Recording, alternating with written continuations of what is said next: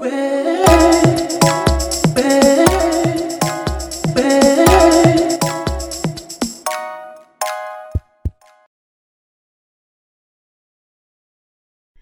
den vám všem. Vítejte u dalšího dílu pořadu Dolu nahoru, kde sdílím příběhy lidí bez ohledu na věk, profesi, povolání, orientaci, cokoliv, protože věřím, že ty příběhy nás všechny mohou inspirovat.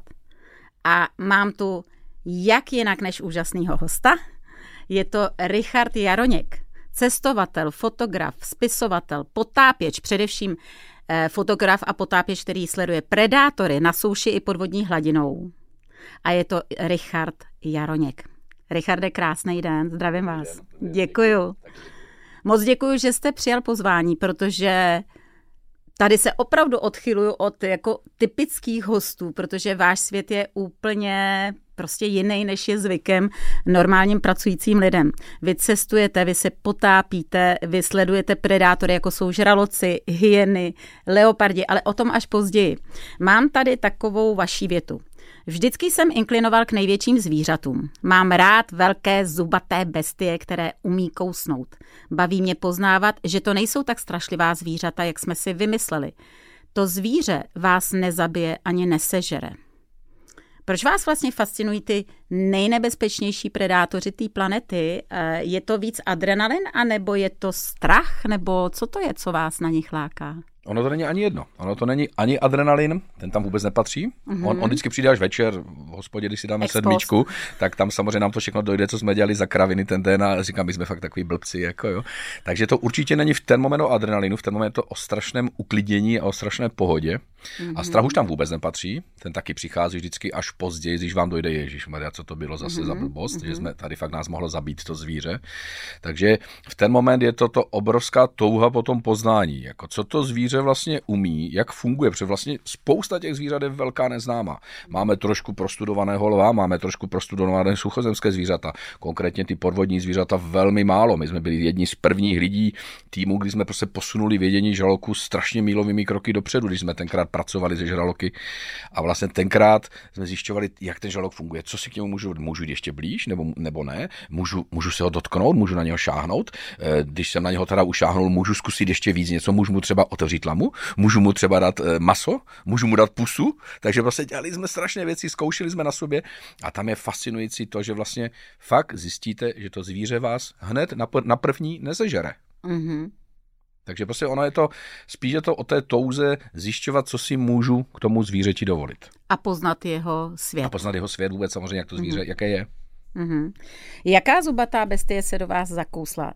Jestli vůbec, myslím si, že jo, že jste nějaký šrámy jo, chytil. Jo, tak toho. samozřejmě pominuli eh, potrhání lvíčkama, jako, tak to jsou takové sranda kousance. Eh, třikrát mě kousnul žralok tygří, takže to je taky takové, takové srandovní, jako v podstatě, když je to samozřejmě velký žralok. Takže jakési tyhle věci, ano, ale naštěstí teda musím zaklepat na všecko, že jsou to jenom opravdu sranda kousnutí. Ten jeden nejblbější teda kousnutí, to se to mám nějakých 12 nebo 11 štichů na zadku v podstatě, takže, takže to jsem si o to, o to říkal sám, že oni všechny ty kousance, já jsem zažil moc, moc kousanců a, a zakousnutí žraloků do kamarádů, kdy eh, asi 10 bych jich možná napočítala, byly fakt některé hodně krvavé, hodně drsné. Eh, Waltrovi se zakousnul velký tygří žralok do nohy a držel ho hodně dlouho. Andreho Hartmana, žraločího muže se zakousl velký bílý žralok, se mu kousl do nohy, to se musel skočit potom žralokovi, vytáhnout mu nohu ven s tlamy. E, takže prostě ono, zažil jsem prostě, jak žralok skalpoval kamarádovi vlasy, protože byl blondák, zalesklo se mu to pod vodou a skalpoval mu vlasy, takže, mm. takže v podstatě jenom taková čupřina mu tady, jak když skalpovali indiáni, mu vysela, naštěstí se to přišlo zpátky, skalpoval jednomu kamarádovi nos, takže v podstatě jo, e, zažili jsme průšvihy, ale všechny ty průšvihy, na omluvu všem tady těmhle zvířatům. Hmm. Jsme si o ně říkali sami. Hmm. Dělali jsme kraviny, posunovali jsme ty hranice dál a dál, připadali jsme si nezničitelní, že už prostě všechno víme o těch zvířatech a, a furt jsme šli dál a dál a my jsme se hecovali a zkoušeli, ty, kdy přijde ten moment, kdy tě žralok zabije, hmm. no tak to hmm. vyzkoušíme na sobě, jako jo, takže jsme prostě dělali fakt extrémní blbosti. Trošku taková až nepokora, malinko, No, ne? ano, a to už pak samozřejmě vždycky, já vždycky na to říkám, že na to, na to umřeme všichni, co děláme ze zvířaty, že jedenkrát to přeženeme a to zvíře nás sundá. Takhle mm-hmm. zemřel Steven Irwin, slavný krokodýlí muž vlastně zemřel na to, že ho píchnul pitomý rejnok, ale prostě jenom mm. protože k tomu zvířeti nepřistupoval s pokorou, nastoupil k němu ze zadu. To, co vždycky říkal on, ke zvířeti musíte vždy ze předu, aby vás vidělo, mělo čas utíct, odejít, mm. zautočit, připravit se, otočit se, jít pryč. A on samozřejmě připlavoval ze zadu a ten Reynok, který prostě, s kterým si hrajou děti na Havaji a na Tahiti a vozí se na něm a je v podstatě neškodný. Má tady na konci ocasu jenom takový trn a on tím trnem ho trefil přímo do srdce vlastně. Jako jo. Takže bylo ocenťák vedle, tak ten člověk žil. Ale prostě už tam bylo přesně to, že vlastně už jsme byli, i on byl tak suverénní v té práci s velkými predátory, že najednou s nějakým Reynokem si řeknete bla, bla, bla a ono se může mm-hmm. stát. Zapomněl i na vlastní mm. pravidla, jako by se dá říct. No, e- je nějaký setkání, který byste s tím predátorem, ať už pod vodou nebo na souši, nechtěl znovu zažít? No jasně, už těch, už těch pár věcí bylo, jako kdy samozřejmě šlo o krk a asi jedna z těch nejhorších, nejhorších momentů, když já tomu říkám, tenkrát tomu příběhu, dokonce jsem to napsal knize, jmenovalo se to Sedm statečných, jsem si to tak pojmenoval sám a vlastně šlo, tenkrát o nějakých sedm tygřích žaloků. A my jsme to bylo přesně, co už jsem tady nakousnul, že my jsme testovali sami na sobě, kdy ten žalok nás prostě chce zabít. Kdy to je ještě voťukávání, voťukávání. Protože dneska víme, že prostě skočíte do vody a je to, jak vždycky říkám, půl na půl. 50% ten žalok se vás bojí a uteče a 50% je zhruba o tom, že ten žalok si chce kousnout a říká si, co to je zač, zkusím si kousnout, jestli je to k žrádlu, není to k žrádlu, ochutnat to. On nemá ruce, aby jsme si samozřejmě podali a seznámili, on se seznamuje kousnutím. A tak jsme si říkali s Walterem, říkám, a jak to může dlouho trvat? Jako víme, že po tři čtvrtě hodině ponoru už ten žalok je zhruba 75% připraven na to si do vás kousnout. Jo? Mm-hmm. A 25 radši. Takže ono, čím víc on si vás testuje, a vy to ani nevíte, vy se plácáte pod vodou, točíte tam jednoho žaloka, fotíte jednoho žaloka, další žalok přijede zadu, otřese o vás ploutví, vy to ani necítíte, vlastně on si vás testuje, kde máte jaké, kde jste živočišného původu, kde, jste, kde máte železo, protože máte láhev železnou na zádech, tak si vás testuje, kde by se případně mohl zakousnout, aniž byste to věděli. No a my jsme tenkrát jsme si vzali tři láhve, takže já jsem furčel do vody a do vody. Byl jsem tam tři hodiny, takže už jsme samozřejmě tu hranu posunuli strašně daleko. Walter už neměl žádnou láhev, tak mě hlídal tady na hladině 8 metrové hloubce, takový jednoduchý ponor. A ten den jsme měli sedm žaloků velkých velkých tygřích, tak kolem 3,5 až 4,5 metru, každý žalok 500 kg, 800 kg, takže to už jsou pořádné mašiny, tady už se velmi těžce pracuje, to už je samozřejmě tlama, to už má takovouhle tlamajznu, takže to už je veliký žralok. No a vlastně všichni ti žraloci, když k vám připlouvají, a já jsem si vysel v těch, dole v těch 8 metrech, kolem toho bubnu s tou návnadou, kde máme prostě rybičky zhnilé, mm, aby jsme mm, je nalákali. nalákali. No a vlastně vždycky ti žraloci, když připlouvají během toho celého ponoru, tak ti žraloci připlouvají jeden z 20 metrů, jeden z hladiny, druhý ode dna. Jo, tak různě se ze zájmem připlouvají, nezávisle na sobě. Najednou se ti kluci domluvili, což jsem samozřejmě netušil. A začali se přibližovat všichni stejně. Já jsem se tak ze všech stran, jako Ze všech stran říkám, co to je, jako jo, jsem říkal, to jsem ještě nezažil, vždycky tak, tak. A když přijede jeden, tak máte, když je moc drzí, tak máte šanci ho odrazit, třeba foťákem, rukou ho odstrčit a tak dále, jo, aby nebyl příliš dotěrný, on to zase vzdá na 10 minut, pak se zase vrátí a zkouší to znovu a druhý přijede z boku zase. A když jdou najednou, tak neuděláte nic, odstrčíte dva a neodstrčíte jich sedm, jako tak vás ti žaloci zabí. A tak jsem se tak kroutil, jako že jsem říkal Walterovi, co to je, jako jo, co se děje.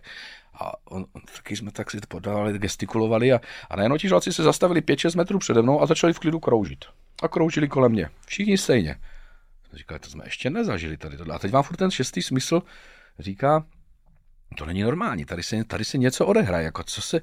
A já jsem si je vlastně nespočítal, ty žraloky, jako jo, protože jich nebylo sedm, jich bylo jenom šest, ale suverénně, jak to přijížděl, tak se Jo, jasně, sedm, hmm. jo, protože jsme hmm. věděli, že ten den jich bylo sedm a a teď si říká, co mám teď udělat? Jako říkám, no tak jako, kde, odkud, odkud? No tak se podívej dolů, vždycky žraloci útočí ze spodu, jako jo. jo. Jak jsem se podíval dolů, tak prostě jsem stačil jenom roztáhnout nohy vlastně a ten obrovský foťák, který mám s, těma, s tou rampou a s těma bleskama, tak jsem ho stačil stačit vlastně jenom mezi nohy a ze spodu zautočil vlastně žralok, ta největší samice. To, oni, takže těch šest upoutávalo pozornost, kroužilo a ta sedmá žraločí se zautočila. Takže v ten moment prostě jsem začal roztáhnout nohy, bouchnul jsem mi do čumáku, ona samozřejmě se odrazila, odjeli všichni pryč a zmizeli. Uf, Zase říkal, na těch 10 minut. Jako, asi, já jsem říkal, wow. Takže samozřejmě takhle s Walterem a oba dva jsme se tak utírali pod pomyslný mm. jako pod vodou v těch neoprenech a, a jsem říkal, co to bylo. A za pět, za sedm minut to samé. Ti žaloci připluli, začali kroužit a úplně stejný útok. Vy jste nestačil vyplavat? Já jsem nechtěl. já jsem nechtěl vyplavat, já jsem chtěl vědět, co bude dál. hustý, já jsem chtěl vědět, co bude dál. A teď oni kroužili všichni kolem dokola ti žraloci a já už samozřejmě suverénně, ano, takhle nachystaný, čekám. Úplně stejný útok, žraločí se zautočila, tak já už připravený, tím fočáčkem dostala do čumáku, minule moje nohy, samozřejmě všichni odplavali, paráda, už jsem to věděl. Za 5-7 minut třetí útok, nemlich to samé, úplně přes kopírák, tak já suverénně čekám. Kde A jsou? nic. Kde je? Kroužili žraloci. Ale nebyl tam ten dole. A teď jsem samozřejmě zvednul hlavu a jak jsem zvednul hlavu, jsem si říkal, co je, proč neútočí jako. A v ten moment to došlo, říkám, to, co vždycky kážu, když učím lidi potápět si žralokama. Zapamatujte si, že žraloci po dvou, třech útocích mění taktiku. Protože už samozřejmě ten, ten, ta oběť potenciální jí prokoukla, ať je to tu nějak lachtan něco, to je jedno, tak samozřejmě musí změnit taktiku. A oni změnili taktiku. Ale mě to samozřejmě nedošlo v ten moment, protože jsem byl v nějaké euforii, nadšení, prostě elánu, šílenství doslova, jako když jsem tam prostě dělal tyhle věci. A ty žraloci samozřejmě změnili taktiku a já jsem jenom stačil zvednout hlavu a ta samice, která jezdila ze spodu, šla proti mě, ale už měla otevřenou tlamu, takže už byla těsně před mým obličejem. a Já jsem už nestačil vlastně chytit ten foťák, protože má velký odpor, zvednout ho mezi sebe, aby se případně zakousla do toho železa, tak jsem jenom vystřelil s tou rukou a chytil jsem mi za tu čelist, tady jsem měl před sebou tu otevřenou tlamu. Ale to byl vlastně jenom, jenom upozorňovací útok. Ona ten zásadní útok přišel ze sporu, že jich nekroužilo šest, ale jich kroužilo jenom pět, to si zase už člověk nespočítá. Ona měla samozřejmě upoutávat, ta matka, ta samice měla upoutávat pozornost, ta nejstarší z nich, a jeden z těch dalších žalků zautočil ze sporu, tak jak oni loví. Jenomže naštěstí, jak ona zabrala tou obrovskou silou, těch 800 kg, tak mě posunula vlastně o nějakého půl metru a ten žralok, který měl napálit přímo na mě a chytit mě ze sporu za nohy, tak jak ona nás posunula, ta samice, vlastně, tak on to napálil mezi ruku a její tlamu a mě vlastně přímo nás odrazil, takže mi narazil tady do, do ruky a, a zmizeli jsme v podstatě jako odrazila nás a všichni, a všichni se rozutekli na další útok. A v ten moment jsem říkal, tak a jdu nahoru a končím, tyjo, protože mm. přesně to je už ten moment, kdy už na to přišli, jak vás mají zabít. Jako, mm. jo, už prostě jsou na 100%, takže další útok by prostě mě sundali a, a věděli by to. Takže to jsem říkal, na, dneska se na to úžasně vzpomíná, dneska to je, je to 15 roků možná zpátky, ani ne, 13 roků zpátky a člověk si říká, jo, to bylo dobrý, bylo to dobrý, ale kurňa, asi bych to nechtěl jako po druhé zažít. Mm. To je neuvěřitelný. Eh, jednak zase i vy sám víte, že jste tam v tom adrenalinu, možná tady už adrenalin nějaký byl, zapomněl na vlastní pravidla a Jasně, na to, co sám absolutně. učíte a že tam prostě ten člověk asi jako v tom stresu úplně zapomene. A druhý, ale jak oni jsou chytří teda. Jo, jo, jako to my co? si o nich tak furt nějak říkáme, že to no. je pitomé, hloupé zvíře prostě a to zvíře no. pro to své prostředí geniální, jako jo. No. Ono se samozřejmě, musíme si uvědomit, že žralok má ukončený 8 milionů let vývoj, to znamená, že on už 8 milionů let je dokonalý. On už nemůže být lepší. Super. Protože za 400 milionů let vývoje jeho matka příroda tak vymakala, že on už těch 8 milionů let, jak jsme tady my dlouho jako človíček, 2 miliony let, 3 miliony z nějaké pra, pra opičky, když pomineme biblickou verzi, tak v podstatě jsme tady a stále se vyvíjíme a co budeme a jak budeme vypadat za pár let, zdali tady vůbec budeme, což pochybuju, ale v podstatě furt se vyvíjíme, takže vlastně tohle zvíře už má hotovou, dokonalou verzi v podstatě a nemůže být lepší, mm-hmm. což nám nedochází lidem a možná nás to tak trošku i uráží, že něco je lepšího než my. Ano, mm-hmm. on nebude lítat na měsíc a nebude umět kvantovou fyziku ten žalok, on je dokonalý pro své prostředí. Mm-hmm. My jsme taky ve svém prostředí, umíme lítat na, na měsíc, ale vůbec nejsme dokonalí ve svém prostředí. Jsme katastrofální, jako. vlastně jsme sebedestruktivní. Že? A, a plus náchylní, jako na, vš, na všechno nemáme zdaleka takovou Přesně jako tak. silnou možnost přežít. Co vás na těch uh, žralocích nejvíc fascinuje, ta, ta jejich úžasnost. Mě třeba fascinovalo, když jsem poslouchala rozhovor s váma, jak oni mají ty, ty úžasné... No, no, to si nepamatuju, to pak povíte. Eh, povězte to nám všem, to je úplně geniální věc. Eh, hmm, tyhle hmm. ty receptory vlastně, kdy oni umějí vnímat to, co člověk vnímat vůbec ani neumí. To je to, že my si o těch žalocích strašně, dneska už se to samozřejmě trošku ta věda posunula dál. Dneska bychom řekli, že jsme z těch 8% znalostí se dostali na nějakých 10-12% znalostí ze života žraloků. 10-12%. Víc hmm. známe měsíc, jako než naše hlubiny v podstatě. Jo. Hmm. Takže, což je vlastně smutné a překvapující a až zoufalé vlastně, jo, že neznáme vlastní tvory na téhle planetě. A jenom my jsme přispěli k tomu vlastně tomu vědění, vlastně s tím natáčením, co jsme tam dělali roky, vlastně posunuli. jsme to hodně posunuli, to vědění a těch knih a toho povídání, co se udělalo vlastně a příběhu a přednášek. A vlastně jo, my jsme věděli tenkrát o žralocích, že se říkalo, má špatný čích, má špatný zrak, eh, má špatný sluch. To byly takové, furt jsme se snažili to zvíře zhazovat a prostě říkat si, jak je to pitomý nějaký, nějaká pariba, která prostě jenom slepě žere, tak jak nám to ukazují americké filmy, přijede se žere loď, je to hloupé, tupý tvor, prostě, který žere. Najednou zjistíte, že to zvíře perfektně vidí, že to zvíře má skvělý zrak. Přesně se vám dokáže dívat do očí na 50 metrů a ví o vás, jako vy otočíte hlavu a začnete se mu dívat do očí a to zvíře uhne, protože ví, že ho sledujete. Jo? Takže, takže prostě on má výborný zrak, jako, má výborný čích a k tomu všemu má něco, co se jmenuje Lorenziniho ampule. Jsou to receptory, které jsou mm, u různých žraloků, většinou jsou to na rybci, Mm-hmm. Takže na tom čumáku žraločím říká se tomu rypec. Jsou to takové černé tečky, to jsou takové kanálky, které mhm. vedou vlastně do míšního moku, jsou to receptory. A to jsou vlastně informační zdroje, jako kdyby mikronosní dírečky, které prostě vnímají, když se dělali pitvy žraloků, nebo byl jsem mu taky pitvy už žraloků mrtvých, tak vlastně jsou to vlastně kanálky, které mají vevnitř vypadat to jak želatinové bombonky. Přesto mm-hmm. jde vlastně jak medvídek gumový vlastně. Mm-hmm. A přesto jde vlastně veškerá ta informatika do toho mozku. A jsou to receptory, které třeba dokázají, dokážou mimo to, že vnímají magnetické impulzy, elektromagnetické vlnění. Jo? Každý máme nějakou auru. Jo? My ji nevnímáme, elektrickou, energickou, energickou auru. My samozřejmě se to odnaučili vnímat, my ji nevidíme kolem sebe, zvířata ji cítí, vnímají. Žaloci mají na to speciální receptory, kdy přesně vidí.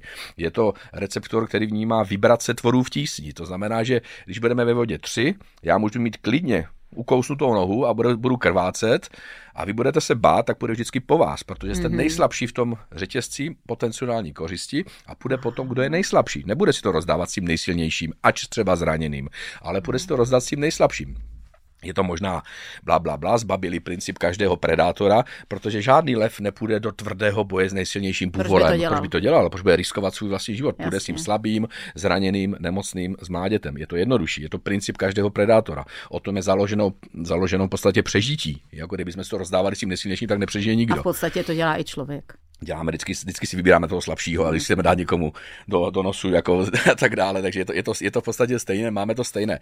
E, dokáže vnímat vibrace tvoru v tísni, to znamená, že jde po těch slabších, dokáže roz, rozeznat Lorenziniho ampuloma krev, složení krve.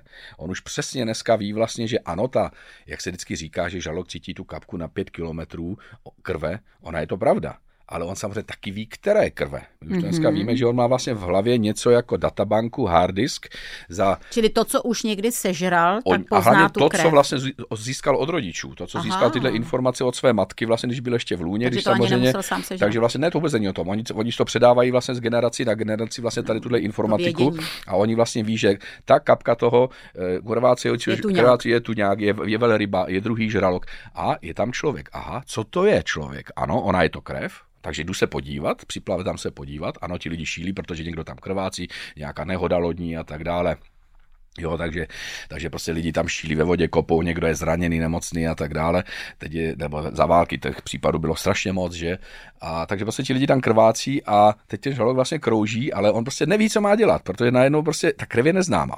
A on nebude útočit slepě, tak jak jsme si to by vymysleli, že prostě žalok zautočí slepě a sežere. Každý predátor, kdyby postavil svůj lov na omilu, tak prostě nemá šanci přežít, protože to nejde. Predátor. Evolučně by to nešlo. V podstatě, kdyby založil veškeré lovy na pokus omyl.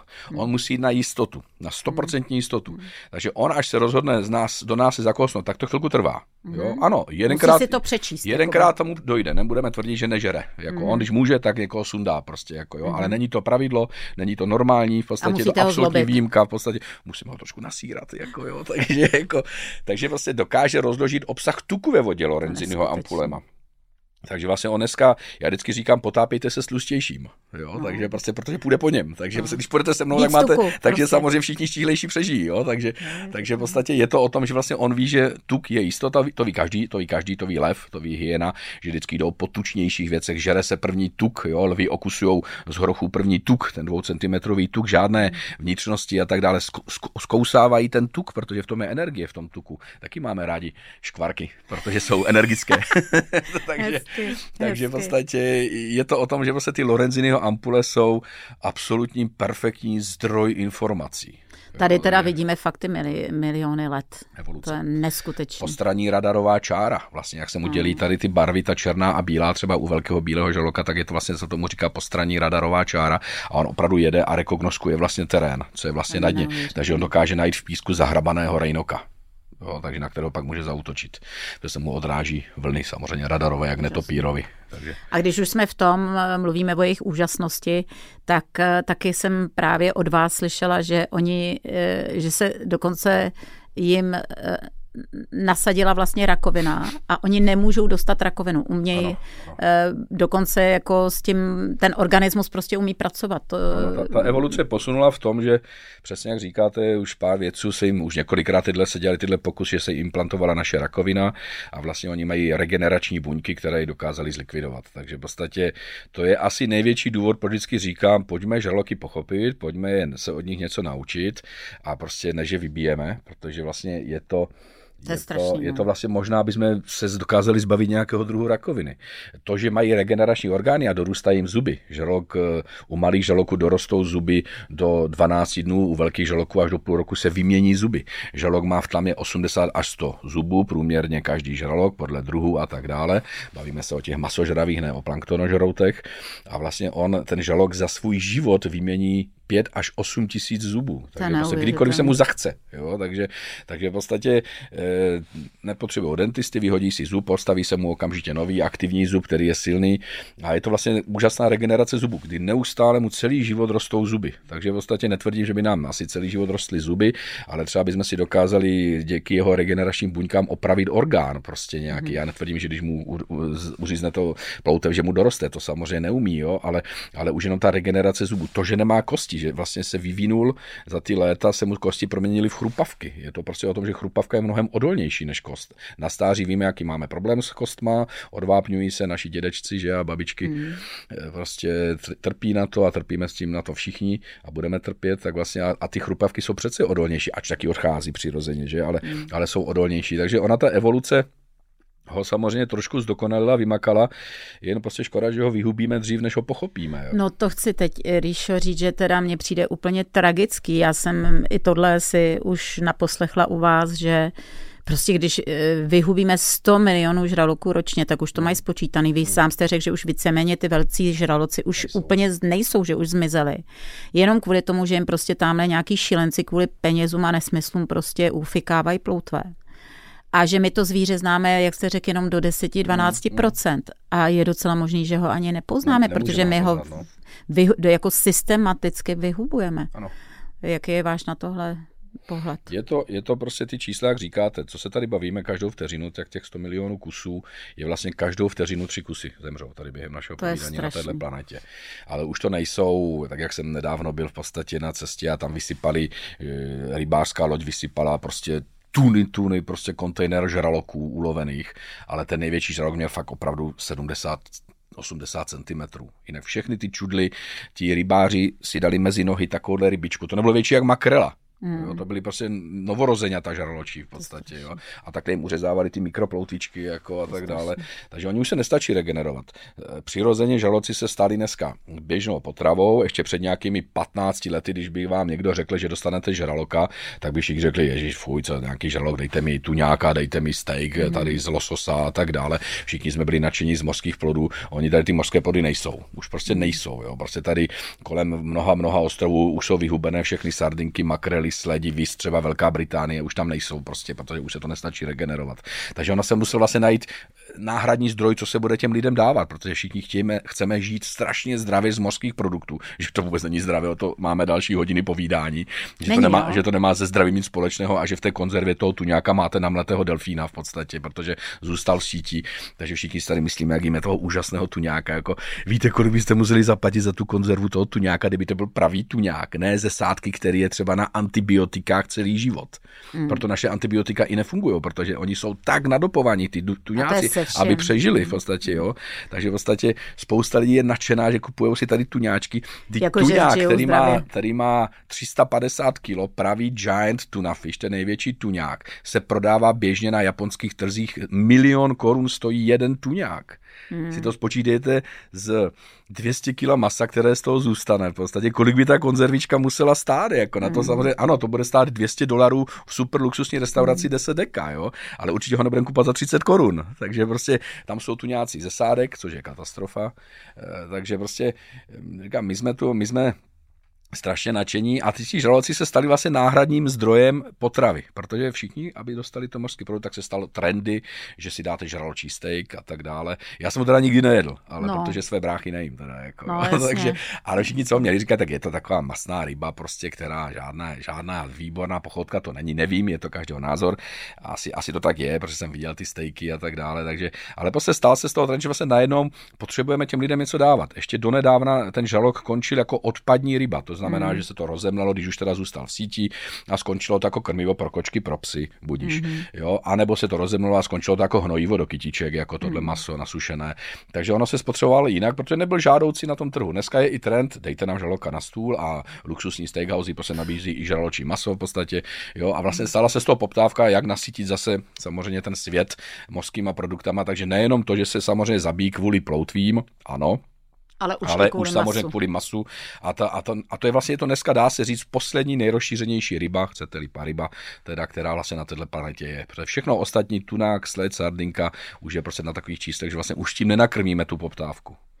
Tak zase je to o tom zase, dokud si to nesrovná každý jeden, každý jeden no. člověk, každý jeden z nás, což se, což se nestane, protože za všem je takový to sobectví člověka. člověka a peníze. A vlastně, no. no, tak tak, no dolů nahoru. Eh, já bych se teď eh, vrátila trošku do vašeho dětství. Uhum. Jako kluk jsem byl až po uši zahrabán v knihách Žila Verna a mou ponorkou byl Nautilus a já kapitán Nemo. Tak jako určitě každý jsem hltal příběhy Kustoa a jeho filmy byly nepředstavitelným dobrodružstvím. Vždy jsem snil, jak budu v týmu, který bude pozorovat lachtany či se potápět do tajemných vraků. Takže vám se vlastně splnil eh, klukovský sen a, ta, a vlastně se to stalo vaším koníčkem. Kde ta vášeň vznikla? Bylo to z těch knih? No jasně, jo? tak bylo to, všichni jsme chtěli žít ten dobrodružný způsob života. Jediné, co jsme tenkrát jako kluci znali, že jsme si mohli hrát na Němce a na Rusy a stříleli jsme se ve válkách prostě uličních. Takže prostě to jediné, co jsme věděli v podstatě, že ocelová pěst a práče, jako jo, to byly naše ikonické filmy, které černobílé běžely v televizi.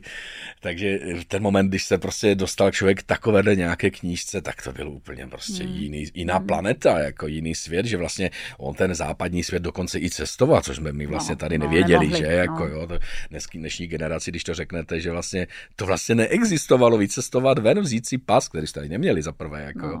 a prostě vlastně jet si, ač to nebavme se o penězích, jestli je tam možnost nebo ne, prostě, že vůbec jít někam. Jak vlastně dneska už si ti lidé berou tu svobodu jako absolutní normálnost. Jako, jo. Mm. A prostě my jsme si toho fakt ještě tenkrát a, a v ten moment, prostě, když jsme se dostali takovéhle knížce, no tak Ježíši Kriste, to byla prostě úplná pecka, když jsme si mohli přečíst, nebo když se mi děda věnoval uh, t, vlastně ty tři díly, vlastně první vydání, co mám Zikmunda Hanzelky, vlastně první, z první jejich cesty, tak vlastně to jsem nevěděl, že se samozřejmě potkáme osobně a tak dále, jo, takže poznal jsem oba dva pány, což, což samozřejmě beru jako velkou čest. Takže prostě je to, je to Najednou vlastně si zjistíte, poznal jsem Žaka, Žana Michela Kustoa, což byl syn Žaka Iva Kustoa, ten už dneska starý fousatý pán, dokonce prostě byl tady u nás v republice dvakrát, potkali jsme se v Africe dvakrát, takže točili jsme vedle sebe, jo, takže, takže vlastně najednou jsme, opravdu jsem byl v těch týmech světových a najednou vlastně jsem si vlastně fakt splnil, že to z toho koníčka se stala práce a, a vlastně šel jsem si zatím, podařilo se mi souhrou různých štěstíček, náhod a asi, asi tou mojí beraní tvrdohlavostí, tak jak jsem dubnový beran, tak prostě ta tvrdohlavost tam asi je a nějaká ještě ta pozitivní cíle, cíle, cíle vědomost a pracovitost, takže prostě asi to tam mám. A tak se to prostě tak nějak vyvinulo, že prostě jsem, se mi i zadařilo a, a prostě fotil jsem, šel jsem na to trošku jinou cestou, že jsem nechtěl dělat stejné opakující si fotky a to vždycky André Hartmann, žrločí muž, který mě strašně učil o žrlocích a teda učí, protože má 67 let, 66 let a je to výborný chlapík, který žije prostě v Jihoafrické republice, byl tady už asi třikrát, čtyřikrát, já za ním 50krát v Africe. A jsme výborní kamarádi a on vždycky říkal, ty jsi, ty jsi vždycky strašný, jako, nebo zbyl teda strašný, jako ty se mi furt motal pod nohama, protože když on samozřejmě otvíral žralokový tlamu, tak já jsem viděl poprvé velkého bílého žraloka s tou otevřenou metrovou dírou, s tím kráterem, kde zahučí dospělý chlap, prostě, jo. A on mi říká, ty jsi byl furt ve změně, kde jsem do tebe bouchal lokty, nebo se mi motal, protože ty jsi vlastně dělal úplně jinačí úhlý fotek, než prostě všichni ti fotografové z National Geographic vedle tebe. Všichni uh-huh. si stoupli, já jsem otevřel tomu žralokový tlamu a řekl, a všichni udělali č, č, č, Mm-hmm. Takhle prostě, jak jsem řekl, tady stál. Ty ne, ty jsi zlezl ze spodu, abys ho měl takhle zví, od, od horu, aby toho žalka udělal ještě většího. Jako, jo. Mm-hmm. Takže ty jsi furt vymyslel úhly a říkal, v tom jsi jiný než ostatní fotografové. Mm-hmm. Prostě, jako, jo. Ty si furt vymýšlíš komplikovanější cestu. No to mm-hmm. mám do dneška. Furt si mhm. vymýšlím i v Africe prostě složitější záběry, neortodoxní, černé siluety, o čem teď točíme ten film, což jsou děsivé úplně pro mě strašné věci, jak každý fotograf ví, jako vlastně to znamená, když chcete vytvořit vlastně v noci siluetu, jak je to strašně těžké. Hmm. K tomu se určitě ještě dostaneme. Vy jste sám řekl takový moje jakoby tvrdohlavost nebo trošku štěstíčka. Vy jste kluk z Vizovic, jo. My jsme i podobný, podobná generace, takže vím, že už jenom to snění o cestování bylo daleko silnější, než když tu svobodu a máte a berete to jako samozřejmost. Takže už jenom cestovat byl hmm. vlastně sen, jo. Nicméně něco je štěstíčko, něco je tvrdohlavost. Jak se vlastně ten kluk z Vizovic dostal třeba k té první cestě vůbec? Mm, jako mm. Kde, kde vy vidíte ten klíč k tomu plnění snů? S prvníma vydělanýma penězema. Samozřejmě ty peníze jsou prostředek, ano, co no, si budeme povídat, jako jasně. bez toho se špatně cestuje, bez peněz. No. A zadařilo se mi podnikání, kdy opravdu jsem přišel z vojny, eh, cvak, padla opona vlastně a, a, a byla možnost prostě začít žít, podnikat, takže vrhnul jsem se na nějaké podnikání, které mi vydělalo nějaké peníze a já jsem prostě nestavil baráky, jako a nekupoval jsem si drahé auta, i jsem taky měl úchylku v autech a jednu dobu jsem si potom na tom ujížděl, ale v podstatě první prachy, které jsem vydělal, tak jsem měl aspoň do té pítomé jugošky dneska samozřejmě. No, no. A hned za tři měsíce na to jsem si koupil letenku a utekl jsem na Arubu do holandských Antil, do Karibiku, jako, kde jsem vlastně poprvé se potopil. Koupil jsem si krabičku za 10 dolarů, tu krabičku na jedno použití, ten film vlastně taková ty papírové krabičky, dneska už to ani generace neví, že to existovalo. S tím jsem se potopil, vyfotil jsem 36 snímků pod vodou něčeho prapodivného, rozmazaného. A hned jsem si dělal výstavu, protože jsem předpokládal, že jsem jediný fotograf na světě, který fotí pod vodou vlastně. Jako, jo. Tak, pak mi to došlo, že asi ne teda, jako jo. Ale to byla ta euforie, takže já jsem okamžitě si vlastně spadl hlavou do toho plnění si toho snu, jako opravdu. Čili fakt jsem držel chtěl... ten kurz, eh, podřídil i to vydělávání absolutně, peněz a absolutně. pak to do toho všechno. Všechno, všechno no, to je jako taky já, dobrý. Já jsem měl prostě ten, ten drive do toho, že jsem fakt jako prvních deset let, to jsem se ještě nezamiloval do Afriky, to přišlo někdy v 99. 8. a tak dále, ať už jsem v Africe byl předtím, ale já jsem tenkrát do toho 90. do toho roku 2000, těch deset let jsem jezdil křížem krážem po světě. Tenkrát jsem měl takové to šílenství poznávání A bylo to hodně světu. pod vodou, ne? ne eh, spíš, I, i no. hodně pod vodou, ale samozřejmě tím i spojené suchozemské věci, ať to hmm. byl Papuánská Gvina, Irian Jaya, Indonésie, kdy, ať to byla Argentína, kde jsme naháněli kosatky a pracoval jsem s lachtanama.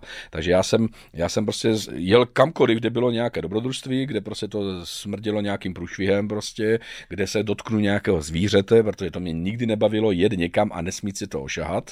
Takže takovéhle expedice ne, jako, takže takový ti ortodoxní, co dělají ty cestovky, jako a stůjte od těch zvířat 15 metrů a blíž nejezděte k tomu slonovi, protože tak slon vás rozdupe sežere, tak já okamžitě ke slonovi na dva metry, co, jak to dopadne, co se stane asi. Dneska vím, že je to občas trochu kravina, jako, mm. takže, mm. takže jo, takže prostě opravdu jsem to drhnul a těch prvních deset let, co šlo, tak jsem prostě utratil za cesty a za techniku a jezdil jsem a fotil jsem a jezdil jsem po výstavách, snažil jsem se soupeřit s fotografama a svým způsobem dneska zpětně, když se to člověk řekne, ano, budoval jsem si nějakou pozici, jméno, nějak jsem se dostával do známosti. Mm-hmm. Takže je to i ten, jako že držíte prostě ten kurz a nepustíte. Jo, jo, mm. určitě ano. A kdy tam přišlo to, že budete se zaměřovat na predátory, ať mm. už na souši nebo pod vodou? Ono to bylo asi od začátku, a, ale co si budeme povídat, jako jo, to za prvé člověk se k ním nedostal, protože ještě neměl nějaké známosti ve smyslu všech kamarádů po, po Africe nebo v jináčím. Prostě musíte všude, když přijdete jako turista, tak jste turista a všichni vás takhle berou. Jste tam na týden na dovolenou, ať jste tam utratil hromadu peněz za hotely, za auta, za půjčovny, přišel jste se podívat do parku alá zoologická zahrada, oni vám ukázali lva z 10 metrů za plotem, wow, bomba, prostě mm. jako, ale co jste? Jste samozřejmě pouze turista. Mm. A jak tam po páté, po desáté, už tam jedete na stejné místo, už, už jste tam máte kamarády, najednou ti kamarádi už vás neberou jako turistu, už tam nejdete ani jako turista, už tam bydlíte u kamoše někde v baráku, mm. už prostě si vezmete jeho auto, už jdete spolu na pivo, jdete na lodičku na zakázané místo, prostě dělat strašné věci, které se nesmí dělat, jo? Takže, takže prostě najednou prostě vám ukazují, otevřou karty i ti domorodci. A je to aha, jedno, jestli je to černoušek z nějakého kmene, anebo je to bílý chlapík, který prostě má tam drahou loď a jezdí prostě něco dělat se žralokama třeba. Takže najednou se vám to otevře, to otevřou ty karty a oni vám sami chtějí dát ještě něco víc, protože vidíte, že to má s vámi smysl, protože se mhm. snažíte to vyfotit, máte nějaký samozřejmě nadhled, máte samozřejmě nějaké cítění ke zvířátkům a tak dále. Takže najednou prostě je vždycky, všemi lidi ptají, proč se vracíš, prosím tě, po 50. na to stejné místo. A je to pravda, já ten strom mám nafocený ze všech stran, už nic nevymyslíte. Tam už nevymyslíte jináčí úhel. A on říkal, ale já znám toho Františka tam. A to je takový chlapík, který mi vždycky večer jdeme na tajňačku stopovat Levharta v noci. Jako úplná kravina prostě. Jako, no, protože, asi jako, to není běžný. Jako, jako prostě, v podstatě, kdybychom ho konečně potkali, tak nás zabije ten Levhart. Takže prostě říkáme, doufám, že ho nenajdeme. Takže...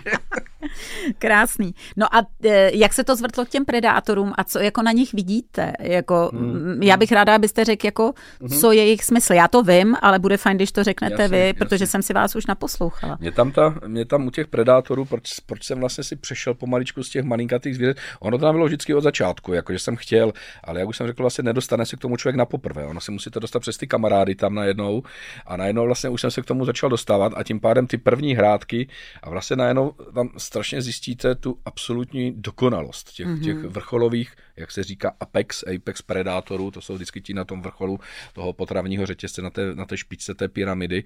A pak zjistíte vlastně, to, to zvíře je super dokonalé pro to své prostředí. Proto je apex predátor. Proto mm. je ten mhm. nejlepší predátor, který v tom místě zrovna je. A je, jestli je to levhard nebo lev, nebo je to žralok pod vodou v tom svém místě, každý v tom svém prostředí je dokonalý predátor. Pro ten svůj účel A, a mě tam prostě fascinuje vlastně to, že vlastně co, jak to zvíře vás k sobě daleko pustí.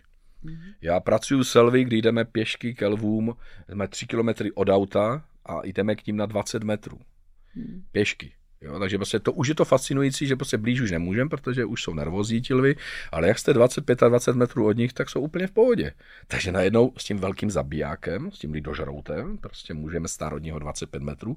Když přijedu v otevřeném jeepu, tak já nemám ani dveře, že nemáme střechu a okna, to ano, já nemám ani dveře, takže já se otočím a stojím s kamerou a dám si nohy na zem a takhle kolem mě chodí lvy, Doslova se mi otírají o tu nohu pomaly, takže opravdu, takže prostě člověk dělá opravdu strašně blízko s těmi zvířaty, jo, a najednou zjistíte, co by stačilo, aby takhle vás chytil tím drápem a... Mohl by. Mohl by. A pak si řeknete vlastně, proč? Proč by to vlastně dělal, jako jo? Když vy dodržujete jejich pravidla, musíte se naučit chápat, musíte pochopit řeč zvířat v podstatě, musíte rozumět pohybu zvířat, jak vlastně fungují, co dělají. Tohle, když se člověk všechno naučí a furt se učí a budu se to učit celý život, tak vlastně najednou vlastně k tomu ještě, když dáte trošku pokory, správné arogance a machrovství, jako, které do toho taky trošku musí přijít, jako aby jsme samozřejmě se furt posunovali dál mm. těch pokusů, tak prostě na těch predátorech vás prostě fascinuje ta vlastně jejich pokora k té, k té, k té vlastně dané situaci. Kdykoliv to zvíře, žralok Levhart, lev, by vás zabili levou zadní okamžitě ve vteřině. Jako. Pak si řeknete vlastně, proč to neudělal? Proč vlastně? A nebere jako, se víc, než kolik jo? potřebuje, že jo, na rozdíl od člověka. Jako je to, je, takže prostě oni jsou dokonalí pro své prostředí. Hmm. A to mě na tom úplně fascinuje vlastně, že tohle dokonalé zvíře mě vlastně k sobě pustí. A taky jste někde říkala, že právě třeba hyena nebo ten žralok což jsem taky nevěděla vlastně, nebo věděla, ale nedo, nedocvakávalo mi to, že vlastně jsou to ty uklízeči v té mm-hmm. přírodě. A že vlastně, a to je taky správný, že vlastně eh, někdo a něco musí tu e, přírodu pročišťovat. Ano, to jsou takzvané popelnice. No, no. Popelnice tady opravdu a to jsou... Že ten žralok opravdu jde po umírajících ano, nebo slabých ano. nebo mršinách. Ano, to je, jsem nevěděla. Je to, je to vlastně spousta žraloků, krom teda i samozřejmě, když vezmeme velkého bílého, který taky samozřejmě uklízí, ale je to aktivní lovec, ale třeba konkrétně tygři a jináčí druhý žraloky jsou opravdu uklízečky. A není to ve smyslu toho, že by zabíjeli nebo žrali jenom mrtvá zvířata, ale v podstatě v ten moment likvidují staré, zraněné, nemocné, slabé. slabé. V podstatě je to to čistění, tak jak to dělají lvy, tak jak to dělají hyeny v podstatě. Jo, spousta lidí ani neví, že tak jak máme hyenu zafixovanou, samozřejmě sice jako popelnici, jako doslova to, ta, to slovo hyena, že prostě dojíždíš nějaké zbytky, takhle jsme si to zafixovali, že vlastně to, ty zbytky jsou jenom 20% až 25% vlastně jejich stravy. Oni jsou 70% až 75% úspěšní lovci, kdy loví, aktivně mm-hmm. loví. Takže vlastně to mrchožrouctví je jenom část jejich, dá se říct, čtvrtina, třetina jejich vlastně potravy nebo života, což prostě spousta lidí ani neví. Takže vlastně oni jsou úspěšní lovci a velmi dobří lovci, fakt dokážou zabít mnohem víc zvířat než lvy. Lvy jsou svým způsobem velmi neúspěšní lovci. Každý pátý, šestý pokus skončí v podstatě úspěchem, mm-hmm. takže, takže jsou mnohem úspěšnější druhy. Takže oni, oni tady tyhle zvířátka, já to prostě říkám, ta, ta dokonalost pro jejich prostředí je vždycky fascinující. A, a hlavně, jak vidíte, že vlastně furt se dozvídáme o těch zvířátech kružek po kručku něco nového dolů nahoru. Já se vrátím k tomu velkému bílému. Eh, vy jste sám řekl, že jste měl v období, kdy jste byl úplně posedlý, jako těma žra, to žraločí v období bych to nazvala, mm. ale zároveň jako ten bílej je pro vás jako velký bílej žralok a pak ty ostatní žraloci, to, co jste řekl. Eh, je to nejvyšší predátor, který nepřemýšlí jako my lidé. Jejich pověst vrahů z hlubin jsme vybudovali na špatných a často lživých informacích a je nejvyšší často změnit, aby nenastal konec těchto tajemných tvorů. Eh, je až s podívem třeba, jak i film Čelisti, který vlastně vůbec nevychází z reality, ovlivnil obrovsky hmm. názor lidí na, na žraloky a vlastně jim velmi vlastně v podstatě se dá říct, že uškodil jako hodně. No, uh, pojďte zase se podělit o to, proč vás zrovna velký bílej žralok takhle fascinuje a jak to vnímáte v tom mm, kontextu, mm. jak to vnímají lidé jenom kvůli jednomu blbýmu filmu. No jasně, no, protože Ono, když jsme začali točit tenkrát se Stevem Lichtagem v 99. velkého bílého žaloka v Jihoafrické republice, tak jsme tam přijeli jako velcí žraločí machři, kteří prostě věděli o žralocích všechno blá, blá, blá. A přijeli jsme tam a vlastně zjistili jsme, že o tom žalokovi vůbec nic nevíme. Nic. Absolutně nic. Že jsme viděli pár útesáčků, nějakých bulšárků, nějakých jezevčíků prostě pod vodou, jako, tak jsme si už mysleli, co všechno o žalocích nevíme a, a najednou zjistíte, že a proto jsme tenkrát začali toho žaloka vlastně i dělit na velkého bílého a ty ostatní. ostatní. To je vůbec nemá smysl prostě se o těch ostatní ani bavit, protože tady tohle monstrum, tady tahle hruzo strašná mašina, která se nám samozřejmě kamion proflek... pod vodou. Ano, vždycky říkám na kamion, nákladák, lokomotiva a k tomu ještě slušně rozjetá vepředu cirkulárka, jako jo, takže, takže ono to jako je strašlivé zvíře pod vodou, jo, to je, je to ten vrcholový zabiják, toho jeho poslání je zabíjet, je to jeho poslání, je to vlastně uklízet, likvidovat, zabíjet, co tam nepatří. Takhle byl zestravený, takhle ho matka příroda vymakala a prostě takhle je a teď samozřejmě do tohoto, když uděláte nějaký film a tady ten mýtus takhle zveličíte. Já když vidím čelisti, tak eh, eh, když ten vidím ten film, on je samozřejmě jako film je výborný. Jedni, budeme se bavit o jednice čelisti, Steve Spielberg, ne ty ostatní srágory, které byly natočené, na to zapomeňme. Ale ta jednička, když to vidíme, abych v životě do té vody nevlezl za tím velkým bílým žalokem, protože to je samozřejmě strašlivé. Jako ten horor je udělaný krásně, jako na tu hmm. dobu. Peter Benchley, už je vždycky říkám pár let, ale ono, že 12-14 let po smrti jako autor, který napsal knihu Čelisti v 60. letech, tak se na smrtelné posteli omluvil vlastně, co způsobil. On opravdu způsobil, nemohl to vědět, byly to 60. léta, byly jináčí doba, ale prostě on opravdu způsobil vybíjení žaloku ve velkém a od té doby máme zakódované v sobě, že žalok je ten náš nepřítel a může se měnit cokoliv, může se stát cokoliv. Kdyby to Spielberg tenkrát natočil s delfínem, tak dneska tak nenávidíme delfín. delfíny. Hmm. Delfíni zabíjí mnohem víc lidí než žraloci. Fakt? Fakt máme tady vybudovaný mýtus, že to jsou ti zachránci rybářů a utonulých hmm. a topících se, jak je veznou a zachrání na lodičku a, a tak dále. Úplná kravina. Žal, delfini zabijou mnohem víc lidí než žraloci ročně. Takže prostě my to máme, my si vytvoříme vždycky nějakou kravinu, nějaký mýtus a takhle se v tom prostě vezeme.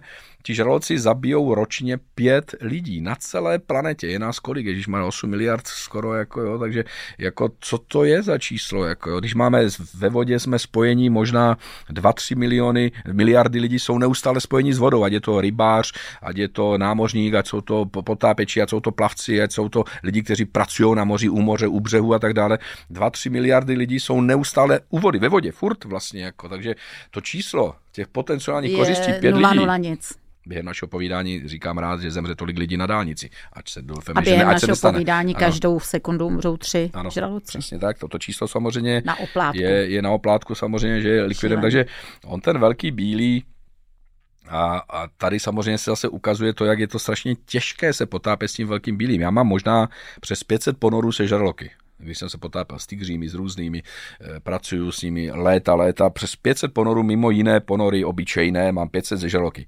S velkým bílých mám pět za hmm. 25 let života. Takže je vůbec těžký ho najít. O to by až tak nešlo ho najít, ale vlézt za ním do vody. Jo, jo že, že vy víte, kde vlastně ten žalog je, že ho navradíte, že on krouží. A už jsem stokrát stál na, nachystaný na lodi v neoprenu s foťákem, už jsem chtěl skočit za ním do vody. Krásná viditelnost. Konečně byla viditelnost v Africe 5-7 metrů.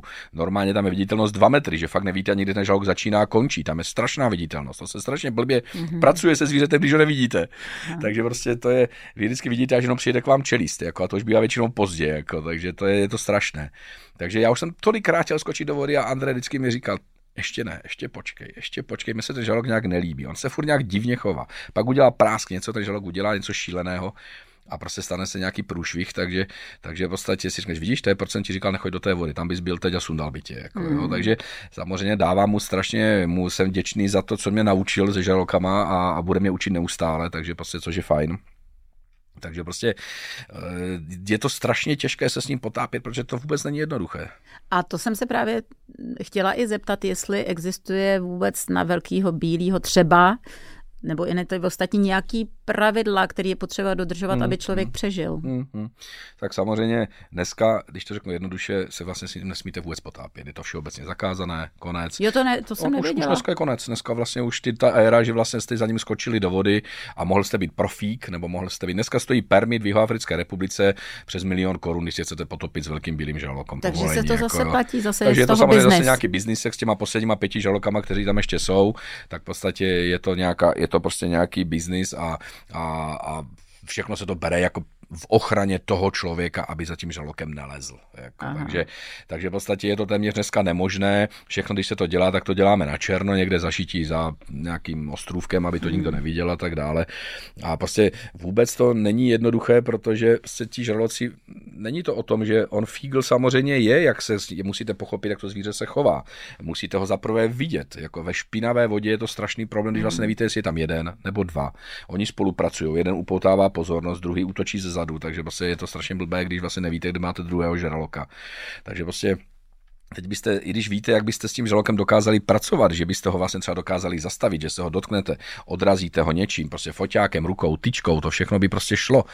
Ale vlastně prvního vůbec musíte vidět, což je strašně těžké vlastně. Jako. A, ta, a ta Afrika eh, tomu moc eh, nenahrává, protože tam je furt špinavá voda, oni milují tu špinavou vodu, protože oni v ní vidí, oni se v ní orientují podle jiných smyslů, Jasně, ale my, ale my jsme zrakem. slepí, no přesně mm-hmm. tak, a my jsme tam samozřejmě slepí, takže, takže ono to, i když prostě za ním skočíte, a pak je samozřejmě další problém, je to strašně velké zvíře. Je to strašně velké zvíře a a ono tady není proto, aby vás žralo, ale i když už se rozhodne do vás jenom ťuknout, jenom, jenom jak se říká, ten testovací zákus, že přijede, kousne, ukousne, ukousne vám ruku a odjede, protože mu nechutná, to nezajímá. No, jenže to je pro nás konečná, že samozřejmě, jako jo.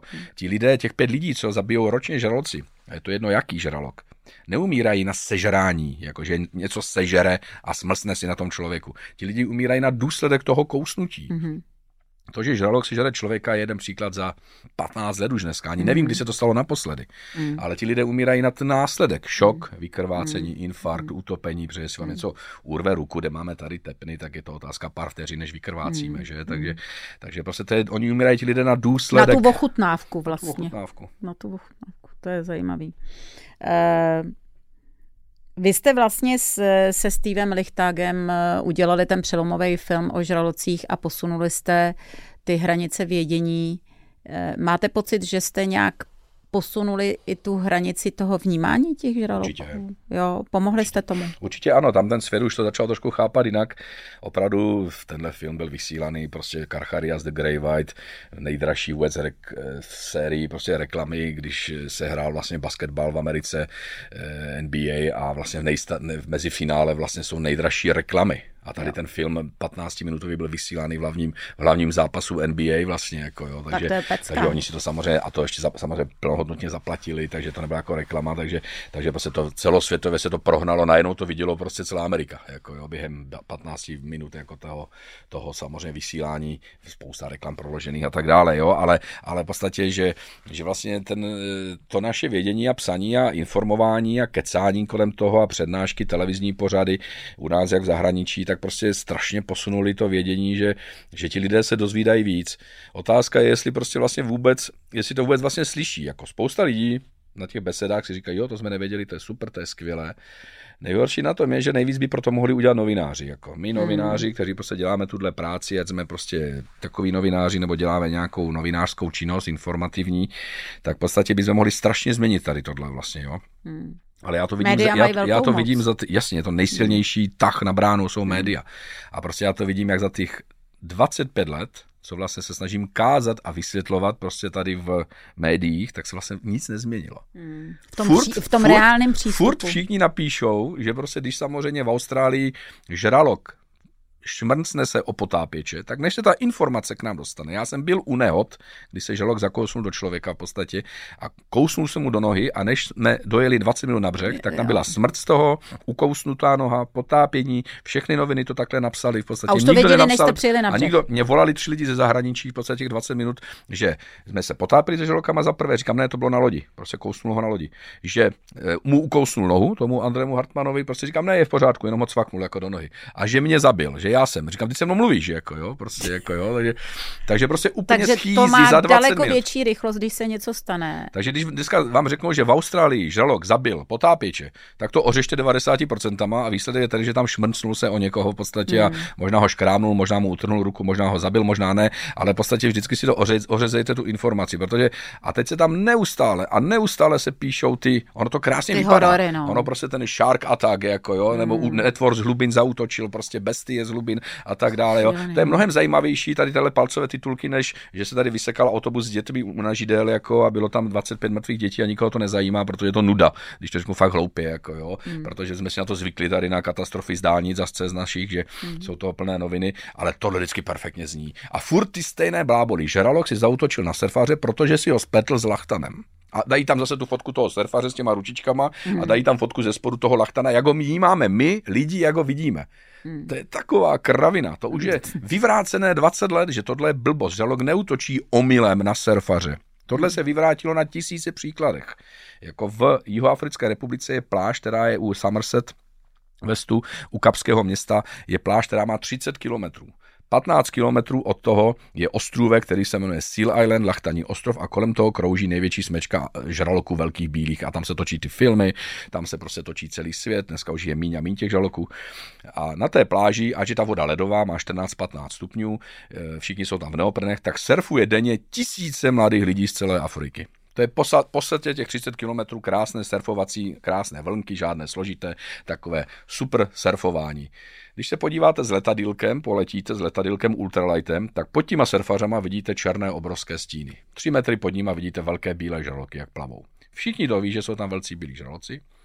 Všichni ví, že tam prostě, oni si tam ty matky jezdí na břeh ohřát své plody v těle, mm-hmm. když mhm. jsou březí, mm-hmm. tak ta teplejší voda, která je u toho břehu třeba o dva stupně, tak jim pomáhá do zrání toho plodu, takže ty matky tam jezdí. Jsou tam, všichni surfaři to ví, že mají pod sebou žaloky, nikdo se z toho nepotentuje. Rok co rok tam žalok zabije člověka, stane se tahle nehoda, ale to procento na těch milionů surfařů a té nehody je, je tak směšné, nic. že všich, jenom ti lidi, co jedou z Kapského města 15 kilometrů, tam si zase taky zemře víc na cestě, než samozřejmě zabijou ti žraloci, prostě stanou nehody. Ty jsou častější než ten. Ale v podstatě tady je důkaz toho, že ten žralok si vlastně neplete surfaře s lachtanem, protože vlastně by zabíjel každého surfaře, který by tam byl logicky, kdyby si je pletl, tak jak to furt vykládáme. A já to těm novinářům říkám furt v televizi. Prásk na druhý den už zase, jako jak se stane nějaká nehoda, tak okamžitě prostě si spletl s lachtanem a ještě takové fotky úžasné tam dají. Vždycky říkám, proč prostě ti, jo, je to ta senzace. Všichni chtějí psát do té strašlivé senzaci, prostě, protože to je to. A zase boom, jsou zatím jako, ty peníze, že chtějí mít sledovanost, náklady jo, a jo, už jo, to zase jo, frčí, to tak, zase za všem jsou peníze. Je to, je to tak. No a oni vlastně nevěnují pozornost tomu vůbec. eh, Vždycky, když se něco stane, tak ta pozornost médií je obrovská, ale mm, to, co cítím z toho, co říkáte, že ty média obrovsky dluží tomu žraloku, eh, jako ho seznam, Obhájit. obhájit a vlastně seznámit nás s tím, s tou jeho úžas. Za prvý, proč se to stalo, když se něco stane, ale vůbec, i když se nic nestane, s tou jeho úžasností, Jasně, s těma jasně. jeho uh, úžasnýma nezajímá, vlastnostma a že? To už nikoho schopnostma. nezajímá.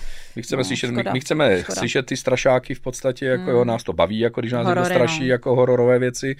Samozřejmě nechápeme a to je právě ta informovanost špatná, že prostě, kdybychom opravdu z nich vzali výtažky z jejich těla a, dělali rozbory a zkoumali a vyčlenili na to týmy, které by prostě se zabývali jeho tělem v podstatě a, a získali z něho výtažky, které možná bychom přišli na to, jak si pomoct s rakovinou, s některým druhem rakoviny, nebo s celou neuvěřitelné, rakovinou no. v podstatě, nevím, jo, nejsem odborník, ale prostě jestli se dokáže on toho zbavit, tak má prostě regenerační orgány nebo buňky, které to dokážou zlikvidovat. Takže prostě kdybychom na to přišli, sakra, umíme dneska.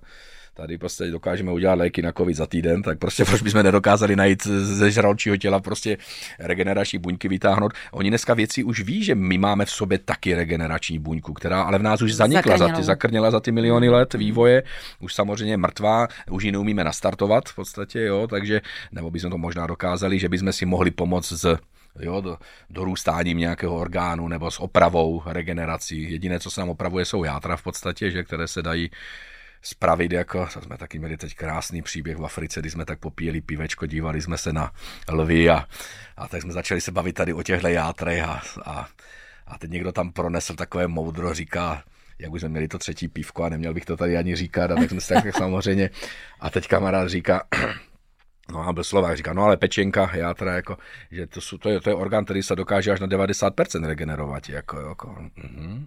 A teď jsme tak všichni tak pět minut přemýšleli na tou regeneraci s tím pivem a, a teď jeden řekl takovou moudrou větu, no hej, ale musíš jim dát šancu. To je krásný. Takže to, To by nás ta cirhóza jinak nezabila, že jo? Přesně tak. cirhóza jater. No, e, Rišo, vy jim saháte na čumáček, Hmm. vy se s nima mazlíkujete, samičkám dáváte jméno, ta tygří tam měla Ano. takový to jméno, teď jsem ho zapomněla. Rozárka. Rozárka, rozárka, po nejoblíbenější tygřice. Poznáte tu hranici a asi jo, jinak byste tady se mnou asi už neseděli, jo, ale poznáte tu hranici, kdy už by to zvíře mohlo zaútočit, kdy je jako dobrý to koketování, to seznamování, to kamarádění, mm-hmm. To zbližování, to poznávání a kdy už je dost. Je to strašně o povaze toho zvířete. Každý je jiný. Každý je jiný. Oni to přesně oni jsou jak my lidé, že to mají prostě každý úplně jinak. Asi jeden je agresivní, druhý je bázlivý, třetí je otevřený, jeden je drsňák, jo, jeden je zbabilec, takže opravdu to mají tak, jak my lidé. Jsou smečkoví? Jo, jo, právě, že, právě, že fungují jako smečka. Ale konkrétně tady ty vybrané samice, tak měla, byla tam eh, Mrs. M, což byla velmi drsná velká samice, která byla hodně drsná a nebyla na hrádky, jako ona byla taková agresivní, ale jako nebyla až tak agresivní, že by furt žrala, jako, ale ona útočila s otevřenou tlamou, kousala, člověk se jí musel hodně bránit. Ale do toho zase byla ta rozárka, která, my jsme jí říkali rozárka, rouzí, růžička, protože ona měla takový pigment na boku ve tvaru růže. Takový nějaký takový flíček tam měla, vlastně vypadala jak rozkvat, rozkvetlá růže, tak potom jsme jí říkali růžička, rouzí, rozárka, z- z- slangově jsme si vždycky tak nějak převraceli. A ona byla prostě strašně přátelská. Jako jo. To byl žralok, který si vlastně vyhledával pozornost a furt jezdil ke mně a několik dní po sobě vlastně se vrátili za půl roku a ona zase začala připlovat, pak, pak ji zabili rybáři a zmizela. Ježiš. Samozřejmě, jak všechny žraloky nám zabili tam. A, a v podstatě to byl žralok, který vlastně vyžadoval tu pozornost toho jednoho člověka. To bylo úplně neuvěřitelné. Takže prostě bylo tam vidět, že se tam nastolilo něco. Něco mezi nebem a zemí, Mhm. něco mezi prostě tady tím naším životem lidským a životem žraločím, že vlastně oni taky nás chtěli poznávat ti žraloci, co jsme zač. Určitě Mhm. si nebudeme spolu hrát čachy, nebudeme spolu chodit na rande, ale prostě budeme prostě se poznávat. Oni poznávají nás, co jsme zač, Mhm. ukládají si to do své paměti, do svého harddisku. Možná a my i těm dětem. A, my, a možná to předají dál v podstatě, jo. Dneska existuje famózní, jsou snímky a filmové záběry kočky, která se potápí s velkou bílou samicí, ta, maši, ta samice velká bílá, eh, jako velký bílý žralok má 6 metrů, tam má přes 2,5 tuny. To je tak obrovský žralok, že to je fakt monstrum hrozné. A ta kočka se potápí Jako normální kočka, Normálně jo? jako holka, Jako- která v podstatě má 20 let, jako jo, a ona krásná ženská, toho. prostě jo, jako... to jsem možná i viděla, ona ho i hladí. Proběh, proběhla a no. normálně prostě pohladí ho, je takhle před tou obrovskou tlamou na nádech, prostě ona má krásný neopren sladěný se žalokem, takže imidžové fotky už to ví. A prostě to je, oni, to se pod, oni se potkávají spolu denně, oni se už tři roky takhle spolu potápí. Ona tak připlouvá do té míst, prostě jo, a si řeknete, ano, to je přesně ono, že se stalo to, že prostě ten žalok, co to chce, aby to zvíře udělalo, bum, co, co by vzniklo z té 50-kilové holky, prostě Vteřinu. asi by nezůstaly ani ploutve, jako, jo, hmm. takže, ale vidět, že jsou to prostě věci mezi nebem a zemí, že to jde, Hmm. Oni se pochopili navzájem, tak jak já jsem se pochopil s Rozárkou. se. Prostě uznávají se, ctí se, ona vůbec nevidí důvod strachu, ani jedna, ani druhá, prostě komunikují ty holky spolu, je to famózní, je to jako v podstatě, tak jak mě to začalo bavit tohle téma s ní, že vlastně už začala ta upadat ten zájem těch žaloků, udělali se z nich netvoří zase, ať se to snaží člověk vyvrátit, tak najednou zase přiběhla tady, vyběhly světem tyhle nové fotky, ať mě závidím, že jsem to nefotil já, ale samozřejmě takhle to Tak nejste to kočka 50 kilová, no? To, to, a nemáte neopren v barvě. To, to se mi vždycky strašně scháněli, blbě scháněli modelové, když jsem chtěl někoho, kdo mi bude dělat modeling. Pro, Aby tam šel, Tak že prostě, když jsem si vždycky představoval přesně tady nějakou 40 kilovou, 50 kilovou kočku, blondýnku 18 letou, tak žádný taťka mi nechtěl dát v podstatě, protože bych zežral žralok přirozeně. Takže najděte si, Walter byl výborný model, jako říkám, Walter, a ty vážíš 100 kilo, ty jsi jak já, prostě jako ty jsi větší jak ten žralok, prostě jako jo, takže já potřebuji někoho poměrně menšího, takže se mi strašně scháněli špatně vždycky modelové, kdo mi tam bude pozovat s tím žralokem, aby vypadal trošku menší aspoň. No, krásný, krásný. Dolů nahoru. Často upozorňujete na to, že největší parazit na planetě je člověk. Jak moc, eh, my už jsme to vlastně řekli, jak moc to vnímáte i vůči nejenom tak žraloky jsme probrali, ale i vůči té souši. Ještě mm. dlužíme trošku tu Afriku, protože mm, Tady taky jste řekl věci, které mě úplně šokovaly, co se týče toho, jeďte rychle do Afriky, abyste mohli mm. ještě vidět lvy, nebo určitý některý ty predátory v divoký přírodě, mm. jako ne vlastně jako ty ochočený, ale ty divoký, protože to už za pár let nebude. Nebude, no. Ty čísla jsou strašlivá. Já znám ty čísla, které jsou veřejná, jsou to CITES čísla prostě, že, což je Mezinárodní institut na ochranu zvířat, kde se nějakým způsobem sčítají jednotlivé mm. druhy, víme, kolik jich je, že se dávají ty čísla, prostě až se dostanou na nějakou krizi, tak se dávají vlastně na nějaký seznam do nějaké kategorie, kde se ty zvířata mají chránit a že už jsou prostě v takových číslech. Dneska prostě už víme, že zhruba zvíře, které se dostane na nějakých 2,5 tisíce kusů, tak vlastně už je určeno k zániku. Vlastně, jo. Už vlastně to evolučně, my si říkáme, to je strašně moc, 2,5 tisíce. My když prostě si řekneme, že tady 10 tisíc, dneska možná se či, bavíme o čísle 10 až 12 tisíc lvů v Jihoafrické republice, no tady v Jihoafrické vůbec celé Afri, Africe, na celém africkém kontinentu, nebo že máme dneska už nějakých 8 až 10 tisíc nosorožců, eh, gepardů, že máme nějakých 5 tisíc tak si furt říkáme, že to je hodně, to je hodně, že to je paráda, to ještě furt mají čas. Tak si vlastně uvědomte, že tady z těch zvířat, kolik vlastně, když odečteme, že je z toho samic a samců, takže přibližně, kdybychom to jenom řekli polovina, z toho odečteme nějaké mláďata, takže to nám bude dělat další čtvrtinu, pětinu a více, někdy další polovinu z poloviny, protože mládě vždycky mnohem, mnohem, mnohem víc, jak záleží jakého druhu. Do toho si připočteme nějakou březost těch zvířat, že to samozřejmě ne, nehrne se ve velkém. No a pak si vezměme ten fakt, že vlastně eh, furt vždycky se vlastně musí potkat dvě zvířata, které se do sebe zamilují. Oni to mají jak lidi. To není, mm. že pojď Aničko že a dneska si uděláme miminka. Prostě to takhle nefunguje. Ta chemie je u zvířat stejná jako u lidí. Prostě mm. jako vždycky tam musí být ta vůně, ta chemie, to tam funguje stejně. Takže ono tak, jak si vždycky věci myslí, dáme dohromady dva lvy, lvici a oni si to rozdají a budeme mít další deset kotěl a rozjedeme tady vrhnovi. Ne, oni se prostě vůbec třeba spolu nepáří tváří, mm. protože se prostě nevoní a dokážou se spíš mm. naopak zabít, mm. protože vlastně takhle to je, proto je problém těžké odchovávat lvy zajetí, když tam dáte druhé lvy, protože se zabíjí vlastně, jo, nesnáší se. A, teď do, a do toho ještě si vemte, že vlastně přijde nějaká vlna nemocí, pandemie, nějaká zvířecí, prostě, že tam se mělo období sucha nějaké, není voda, do toho nějaká nemoc, prostě najednou je o tisíc kusů míň, takže prostě... Vlastně jsou už tím pádem i ty, co mají třeba pět tisíc už na hranici, ano, ano, na těch dva a půl tisících. jsou fatální vlastně, kdy... jako jo. Mm-hmm. A my se k tomu jako lidé vlastně nechováme tak, že bychom si měli říct, tak zachovejme to, udělejme všechno pro to, aby jsme tohle zvíře, když už je fakt jsme to takhle potentovali, kdy ještě před 50 lety tady bylo 100 tisíc lvů, dneska tady máme 10 tisíc lvů, jako za pítomých 50 let.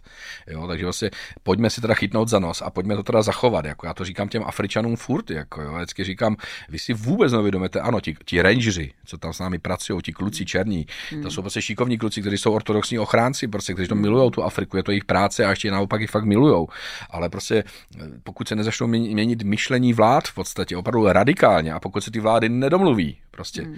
jak se mají domluvit vlády, podívejte se na náš parlament a hmm. senát, jako hmm. nechceme, nechceme to ani... Rozemí, a ještě, aby se dva, dvě, dva státy domluvili mezi sebou, a nedej bože deset, jako jo, aby se domluvilo.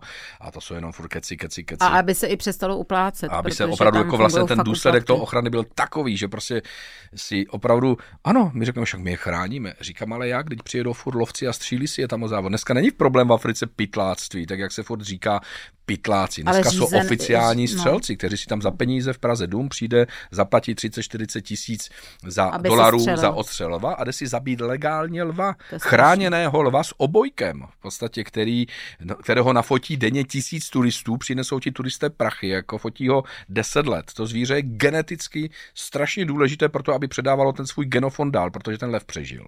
Má velkou hřívu, je to statný samec, musel přežít nemoci, útrapy, bitky, boje, e, různé nástrahy přírody, takže vlastně to zvíře je geneticky silné a matky chtějí mít potomky s těmihle plo- tvory. Hmm. Dříve, a ještě furt se to tlačí, co je staré, zastřelme. Už, je to, už je nefunkční. U slonu.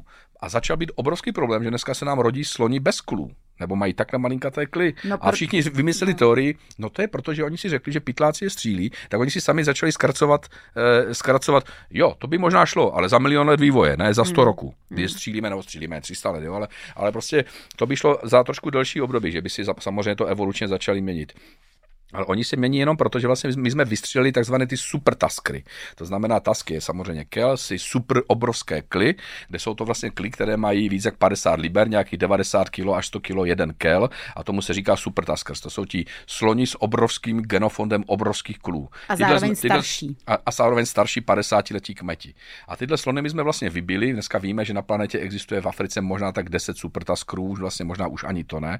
Takže vlastně ty sloni jsou zlikvidováni. A potom vlastně ta samice se už jí nezbývá, než samozřejmě, aby měla potomky, samozřejmě to, to je jasné, že ten půd je tam, tak si to musí samozřejmě rozdat s nějakým mladíkem, který nemá zaprvé žádné zkušenosti, je tady jenom 30 roků, prostě nemá žádný vývoj, nemá nic za sebou, ten genofon není. A prostě pak se samozřejmě narodí mládě, které má mnohem menší kly po tom svém otci no, přirozeně. Takže vlastně to je důsledek toho našeho vybíjení, že vlastně my si furt říkáme, tak eh, v podstatě staří už tady nefungují. Pojďme vymlátit, necháme mladým, jako jo. To říkají myslivci naši, to říkají lovci v Africe a tak dále. Jo, tak jsem říkal, OK, tak v tom případě, ale pojďme střílet důchodce, jako, protože vlastně uh-huh. taky už tady nejsou, jo. Uh-huh. Kurňa, teď se to učíme od těch starých uh-huh. lidí všechno. Teď uh-huh. od těch, teď náš ti staří učitelé sakra učili v té škole a vždycky jsme si vážili ne ty mladé učitelky bez urážky, všem no, učitelku, ale vážil jsem si jako špunt toho starého pána učitele, přes sakra ten, když promluvil. tak jsme byli takhle malinkatí, jako jo. A to, to, prostě, to, je, to je furt prostě eh, to, to, to moudro těch starých lidí, které strašně rádi říkáme, jsou to už ne, nepotřební. Jo, tak je pojďme teda taky střílet, jak když střílíme ty v Africe. Jako. Hmm. Takže to jsou takové, a, a, dovoluju, a víme to a prostě neděláme pro to A nic. dovoluju si říct, že ty zvířata ještě krom tohohle mají ten důvod navíc, že vy jste e, právě v nějakém pořadu řekl, že právě že lvy nebo slonici, ty samice vybírají ty starší právě kvůli tomu genetickému potenciálu, že ano, to je ten, ano. co přežil, co je moudrý, co je silný, co je zdravý, protože hmm, všecko hmm. zvlád. Takže paradoxně je, že oni se i s těma staršíma páří páří. Ano, tam je, tam je opravdu důsledek toho, že ty samice se nechtějí pářit s těma mladýma mhm. kusama, mm-hmm. jo? takže vlastně oni mají obrovský problém vlastně rozmnožování. Je to fakt krásně zmapovaný, dneska už to víme, nic se proto nezměnilo, střílí se staří sloni neustále. Dneska víme, že ten mladík slon vlastně je ve 20 letech zhruba vyhnaný ze stáda, protože je to klučina, který už otravuje tetičky v tom mm. stádu, že je takový samozřejmě nadržený, nabuzený, mm. tak jak nějaký teenager prostě nás, tak jako samozřejmě matky tety ho vykopou ven, musí samozřejmě chodit za stádem starých slonů a tak dále dále. Takže se stává za těch 20 roků, on vlastně nemá partnerku, on nemá možnost se pářit od 20 do 40 zhruba nemá možnost se pářit, protože samice ho nechtějí. Oni chtějí starého kmeta. Říká se tomu období zelených penisů, kdy mhm. vlastně on je tak nabitý testosteronem, který se mu vlastně dostává do do vlastně moči, takže vlastně on, když takovýhle vlastně slon jde a i učurává, vlastně, tak ta, je to strašně štíplavé, mm-hmm. tím, jak je opravdu nabušený a zelená mu ten penis, takže vypadá to mm-hmm. kuriozně, je to takzvané období zelených penisů. Ale vlastně, Kdy on je vlastně nejlepší, ale, ale je na to, to samozřejmě silný, ale, ale prostě samice ho nechtějí, protože nemá ten genofon, nemá to mm-hmm. stáří, nemá to moudro, to je stáří. Ale samice s nimi strašně rádi flirtují. Mm-hmm. Takže vlastně oni samozřejmě jdou, nechají si tady toho samečka, aby přiběhl, on ji obskakuje, obšťastňuje v podstatě, ona strašně ráda s ním flirtuje, ale když už sameček chce naskočit a založit tu rodinu, tak, tak ona zatroubí, přiběhne samozřejmě stamci, kteří běhají 3-4 km za stádem samic, tak samozřejmě přiběhne, seře, seřeže toho mladíka v podstatě a rozdá si to s tou samicí. Takže, takže holky flirtují, ale chtějí mít ten genofon z toho hmm. starého samce. A pak přijde do toho nějaký debil a řekne si, že starouše zastřelí. No, zastřelí tady starouše, no a vlastně holky jsou háj. A čím jste mě teda dostal, že prej jsme v tomhle Češi jako jednička, takže jestli to ano, poslouchá ano. někdo, nebo no, to, tohle by byla super osvěta, jako že Češi eh, si z tohohle dělá jako bohatí Češi zábavu. My jsme se stali dneska v Africe, snad už bych řekl číslo jedna odstřelu zvířat. To jako, Člověk by si řekl taková prominutím prdel světa, v podstatě Česká republika, jako jak jsme se vlastně stali tím, že jsme velmi rychle zbohatli samozřejmě, podařilo se nám spoustě lidem úspěšně zbohatnout, někomu více, někomu méně. A opravdu dneska zase mě za to všichni proklejí v podstatě.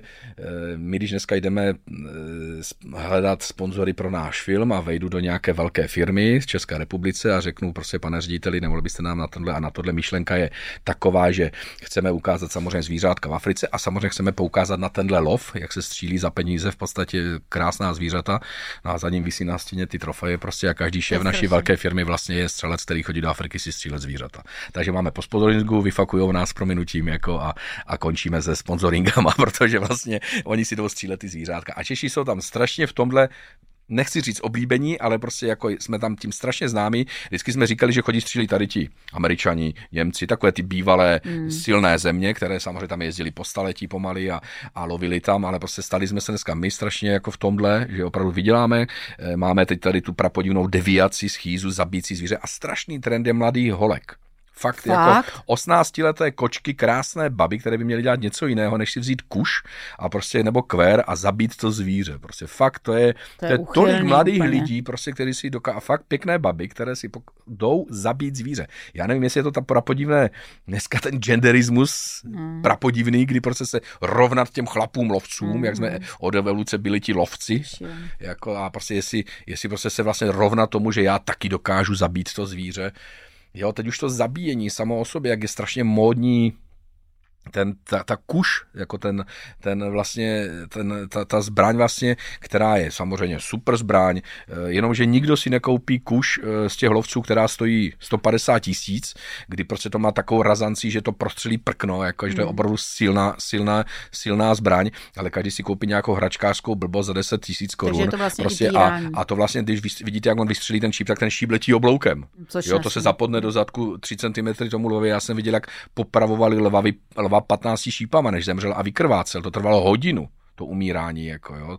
Kolikrát opravdu oni ho trefí i dobrou kuší, ale trefí ho blbě, protože když vezmete kuli, je to sice hlasité, je to drahé, jak ta kůlka, ale prostě prostřelíte mu tu komoru, když je to prostě dobrý náboj, tak mu to roztrhne do srdce. Dobře, když už ho museli zabít, tak ať ho zabijou rychle, ať to zvíře se netrápí. S těma šípama ty zvířata se dohledávají den, dva. Oni prostě tak, jak dohledávali teď našeho garlika, gingera, eh, prostě v Zambii, kdy prostě podvodného našli umírajícího prostě se šípem někde prostě zabodnutým. Takže prostě to jsou, to je týrání, to není zabíjení. Ani, ani, ani neumí to zvíře zabít spousta těch lidí. Protože to nejsou ani lovci. To jsou lidi, kteří mají prostě jenom penízky a jdeme si zabít, protože já chci mít mrtvolku doma před krbem. To je strašný. Dolů nahoru. Teď jdeme k tomu dolů nahoru. Ono se to tady mhm. jmenuje dolů nahoru, eh, kde mluvím hodně eh, s těmi mými hosty o tom jejich dole, abych i ukázala, že jako dole máme všichni, ale že se z toho dá dostat. Jednou jste zase řekl tuhle větu. Miluji vraky, ale nekontrolované pády dolů do hlubin vraku mi dali jednou řádně za vyučenou. A v jednom jsem málem skončil. Ehm, o co šlo, eh, o co šlo a bylo tohleto vaše třeba nejnebezpečnější místo v životě? Hmm, určitě bylo, no. Asi, co to bylo? Asi, asi když pominu všechny hrádky se zvířatama, kdy člověk, když už si řekne večer v hospůdce, bylo to nebezpečné, udělali jsme kravinu, to jsme dělat neměli v podstatě. Jako, tak si člověk řekne, ano, je to, říkali jsme si o to a je to něco, něco jiného, ale tady já jsem měl po tom, v tom začátcích toho potápění, po té revoluci, kdy ten svět byl volný a, a prostě opravdu jsme se potápěli na vraky, protože jsme si tahali suvenýry. Nic nebylo zakázané, takže jsme rabovali vraky a prostě vytahovali jsme si prostě porcelán z toho a krásné věci, jo, takže, takže prostě bylo to nábojnice a, a já jsem tenkrát měl úchylku prostě, že jak to prostě musí to být nejhloubějíc a musí to být prostě vráky, jako, takže přes 50 vraků, které jsem prolezl, které jsem naštívil a opravdu ponor, který neměl 50 metrů, tak to nebyl ponor. Já jsem úplně mě miloval to tam zahučet do těch 70 metrů a ten, byl se tam jenom 5-10 minut, prostě než, se nakoup, než člověk dostal nějakou dekompresi a musel samozřejmě rychle letět nahoru, než nakoupil ten, jak se říká, čas, nějaký ten, který musíme se ho potom zbavovat, stlačený. Mm-hmm. Takže v podstatě jsme, a to byla moje strašná vášeň, když jsem to, to tak propadl a samozřejmě bych tam asi skončil, protože tohle dál nejde furt hrnout jako před sebou. Jako.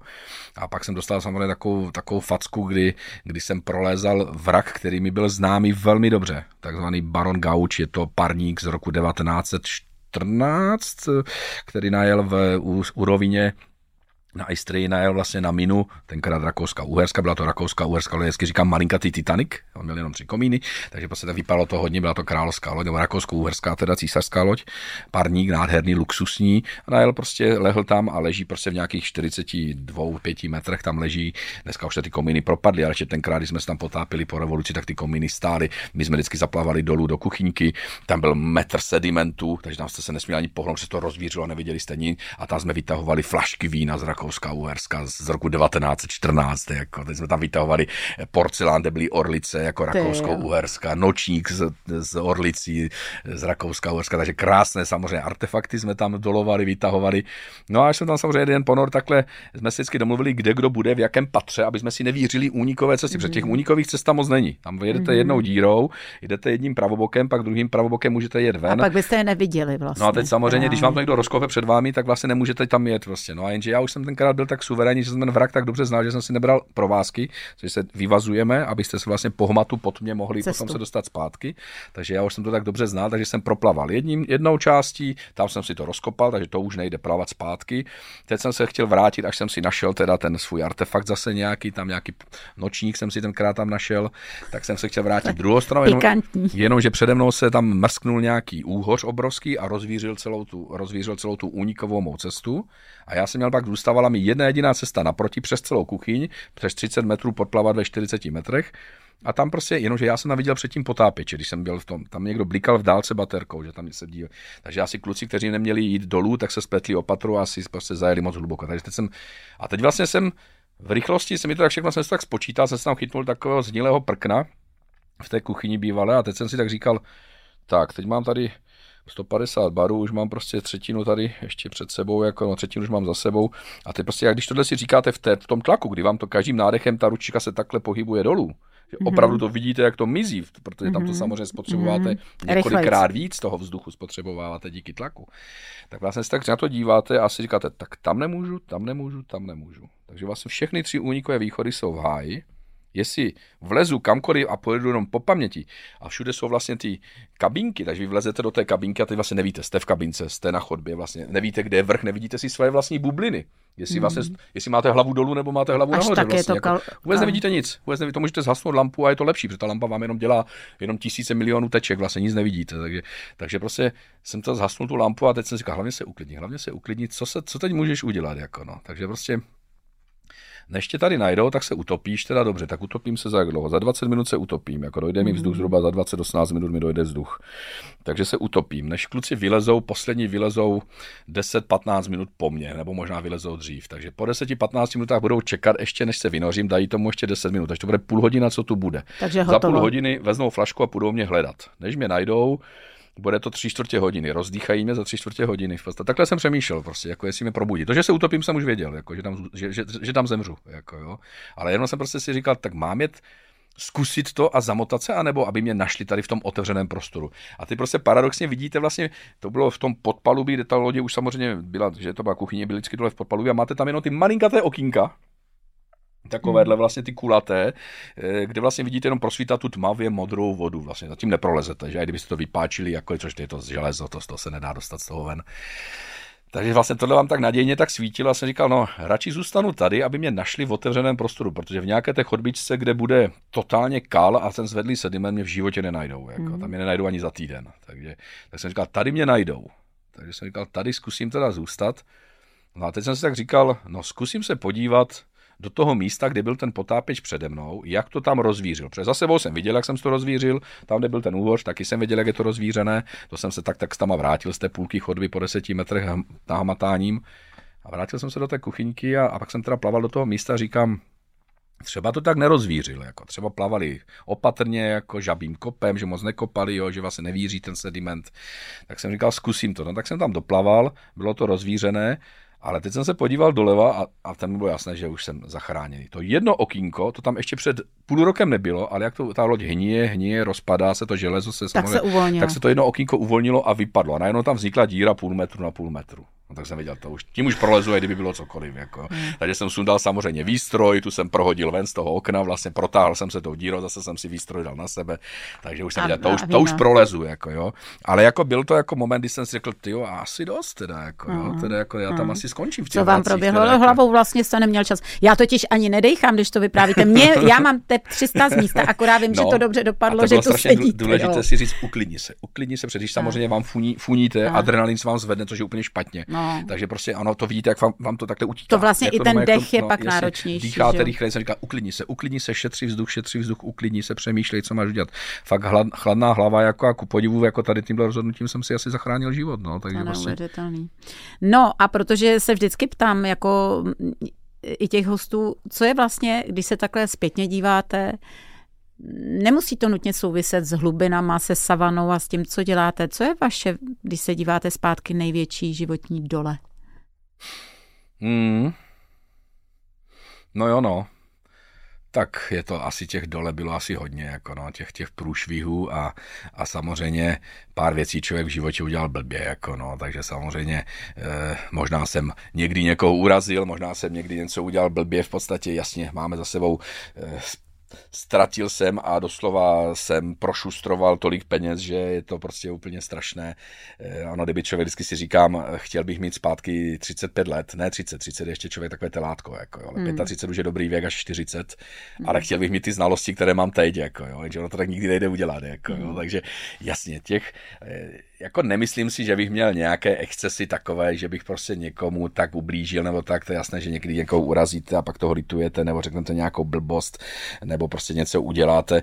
Asi bych tak neměnil jako ten život svůj, jako jo. Musím teda zaklepat, že jsem samozřejmě ne, ne, nekončí, žiju dál a budu makat dál a pracovat a jezdit, co mi to zdraví a nějaká koruna dovolí, jako, takže to, to půjde a budu něco fotit, tak tam fotit budu. Ale prostě nemůžu říct, že by tam bylo něco špatně jako za těch 30 let profesní práce, když to vezmu těch 20, jako že by tam bylo něco tak fatálního, že bych se za to měl stydět. Určitě tam nic takového není. Jako nemyslím si, že by byl až tak povahově špatný člověk, takže, takže v podstatě to by ty zvířátka mi dali dávno najevo a sežrali by mě už, kdyby tam bylo něco špatně. Takže si nemyslím, že tam mám něco. Asi bych to určitě neměnil. Ano, kdyby to šlo, jak jsme si řekli, měnit, že člověk bude mladší a bude mít ty informace, bylo by to fajn, ale žel bohu takhle biznis nefunguje. Ten náš životní, musíme se s tím vyfackovat.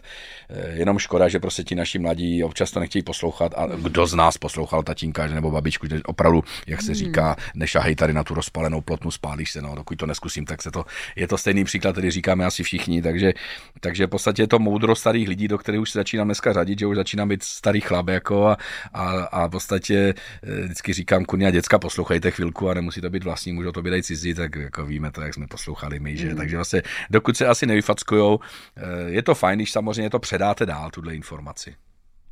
Takže mně to připadá tak, že ve finále to byly ty možná ty život ohrožující situace, ze čo... kterých jste se nakonec vždycky dostal. Trošku vás měl asi i pán Bůh rád. No tak Ježíš, Mara, moji anděle, ti jsou tak nadření, jako, že, že? Jako, já nemám vůbec jednoho anděla, já mám minimálně letku, ať už mají tak rozervané křídla, že prostě těch 15 andělů ti jsou tak sedření, že prostě to nemůže být jeden anděl, jako, jo, to nemůže dát jeden anděl. Já jsem si říkala, prostě, že jako, trošku klika v tom tam, musí tam, být, tam bude 12-15 andělů, kteří normálně už toho mají tak, že vlastně říkají, ty už toho nechej, nebo už fakt nemůžem, ty, jako, jo. Takže jo, jako dělal jsem a dělám kraviny a pokouším to, co fakticky člověk si říká, jako já si sednu před slona divokého na zem, já si s ním povídám, jako jo, mm. prostě u, u, lvů jsem byl tak blízko, že až to už není pěkné, jako jo. A se žarlokama, co jsme dělali, jsme se o tom tady povídali, takže člověk si vždycky říká, jako, ale to je to, co vlastně mě strašně nabíjí. To, že mi pak jde o život, jako si člověk řekne, no, asi stačilo málo, jako jo. Pak si člověk vždycky říká, proč. Udělám to po druhé, udělám to příště, jako jo. Samozřejmě s přibývajícíma rokama člověk už zase víc ví a zase je víc opatrnější.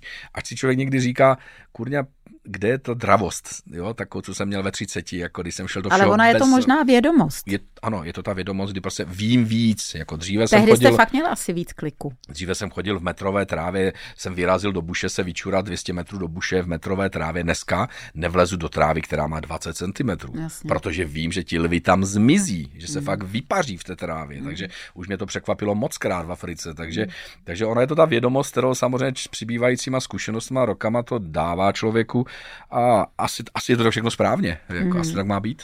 A já si myslím, že je super, že to všechno sdílíte, dáváte na, na sítě, na rozhovory, eh, snaha i do těch médií, eh, do firm, protože já si myslím, že zase trošku mi dává naději. Ta mladá generace, která je tady samozřejmě i ta generace, ne ty holky s kušema, ale která chrání přírodu a která se už zajímá.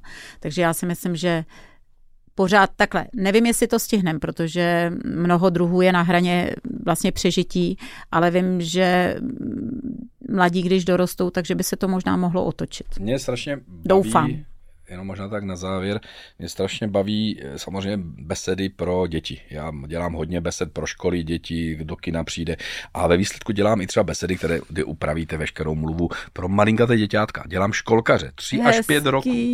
300 dětí ve, v kíně školkařů. Jako. To je hezký. Učitelky mi říkají, dejte tomu 20 minut, půl hodiny. Ty děcka Víc to nevydrží. Jasně. My to máme hodinu a půl. A držej. A ty děcka říkají, to není možné. A teď já jim třeba jako zhasnu světla, nechám zasnout světla a ty tam pustím řvoucí holova, jako že děcka ječí, prostě jako jo, hrůza.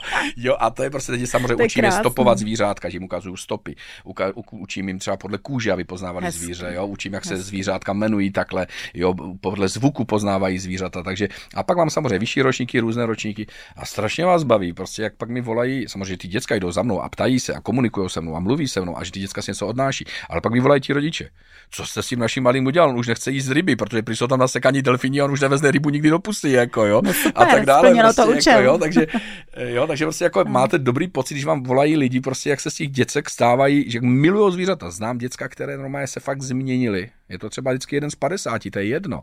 Jo, ale už je to ten můj úspěch, kdy ty děcka prostě přemýšlí jinak, čtou ty mhm. knížky, vykládají rodičům o tom, jak co by se mělo dělat a neměli, jako jsou chytřejší děcka, hloupější děcka, všelijaké děcka, ale fakt jako máte krásný pocit, když změníte v nich trošku to, to myšlení, probudíte, nastartujete.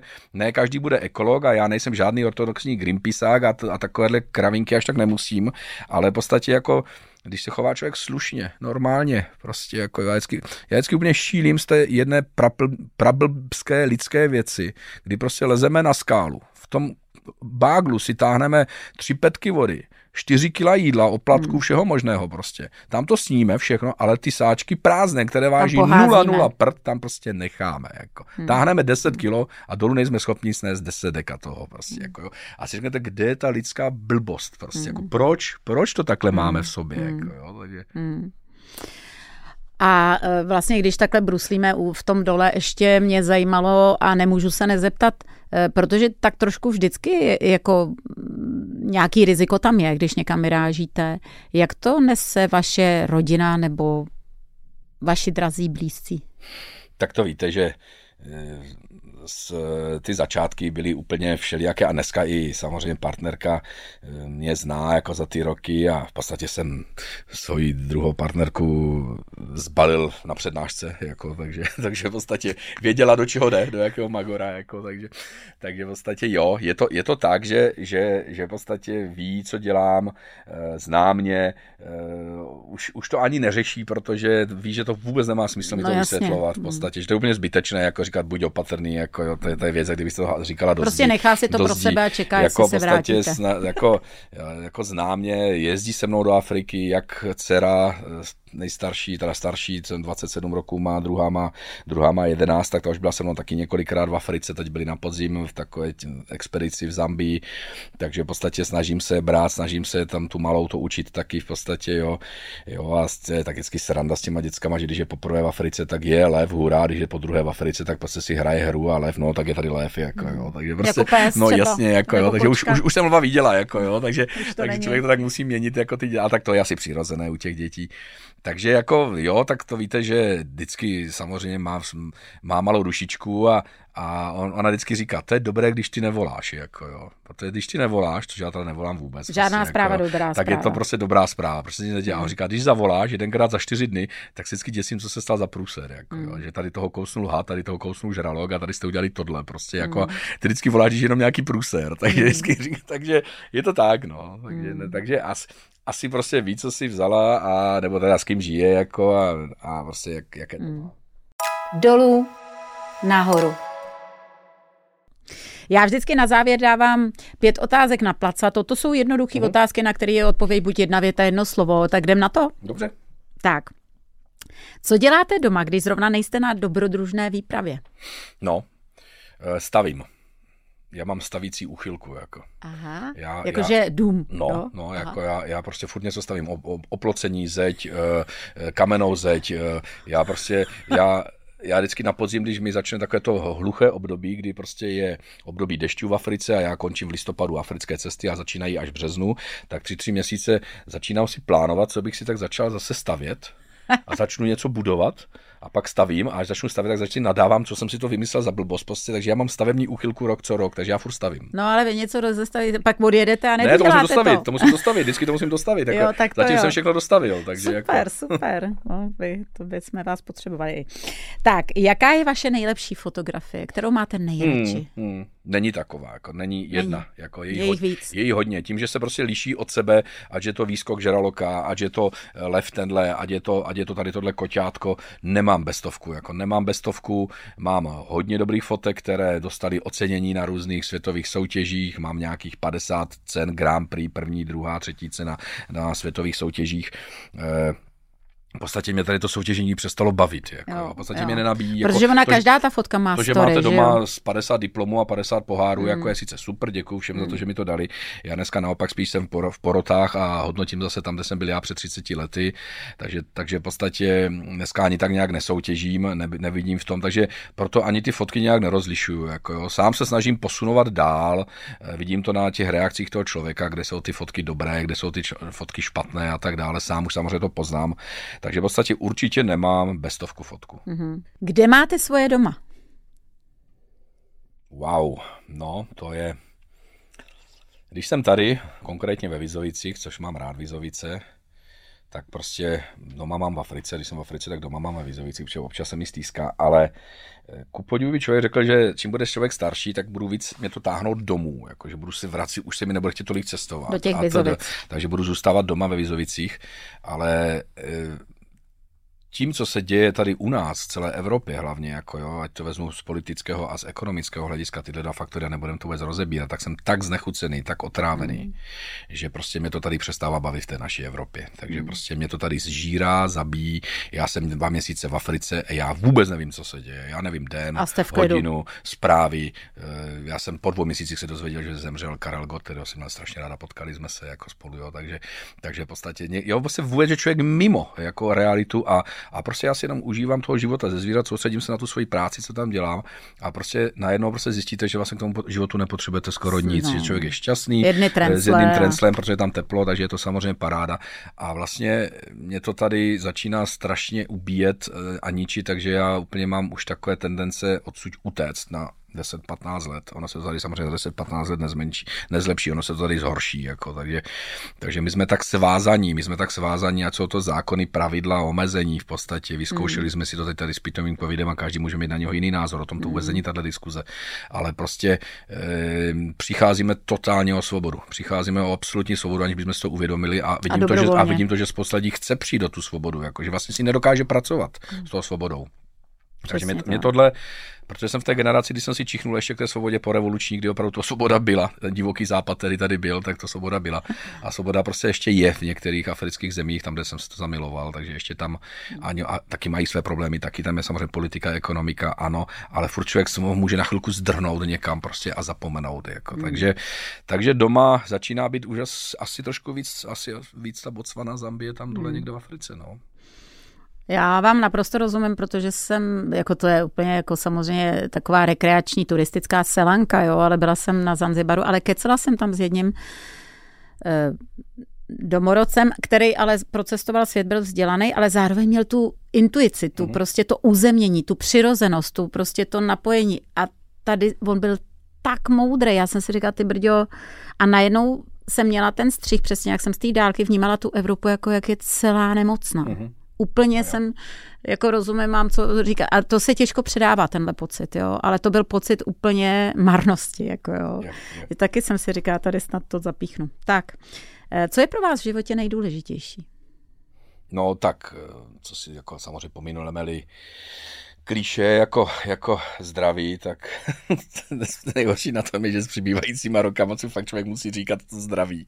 Protože všecko můžete mít, ale pokud vás tady něco se střelí, tak, tak prostě neuděláte nic a můžete mít plány, jak je chcete a může to být ze dne na den. Takže samozřejmě člověk se říká, sakra, to vydrží co nejdíle. Jako, takže e, určitě jsou to děti bez diskuze, jako jo, začínat ve, ve 30 bych to v životě neřekla, řekl bych, že nejdůležitější je práce, prachy, auto a, a, a, a, a, a, a jasně, a velký bílý, jako jo, ale jasně, přirozeně člověk se vyvíjí, mění, eh, hodnoty se mění, takže určitě to bude bez diskuze rodina, jo, je to samozřejmě to, co člověk má rád, to, co je člověk doma, jako jo, takže mám rád svou práci, bojí, jako baví mě ta práce, jo, takže prostě mám rád ten, ten druh své práce, který dělám, že prostě nafotím něco, pak se dám do role mazáku, kdy čtyři hodiny mažu ty fotky, které prostě nechci tam mít, takže to vždycky máme mazací období večer, mazáci.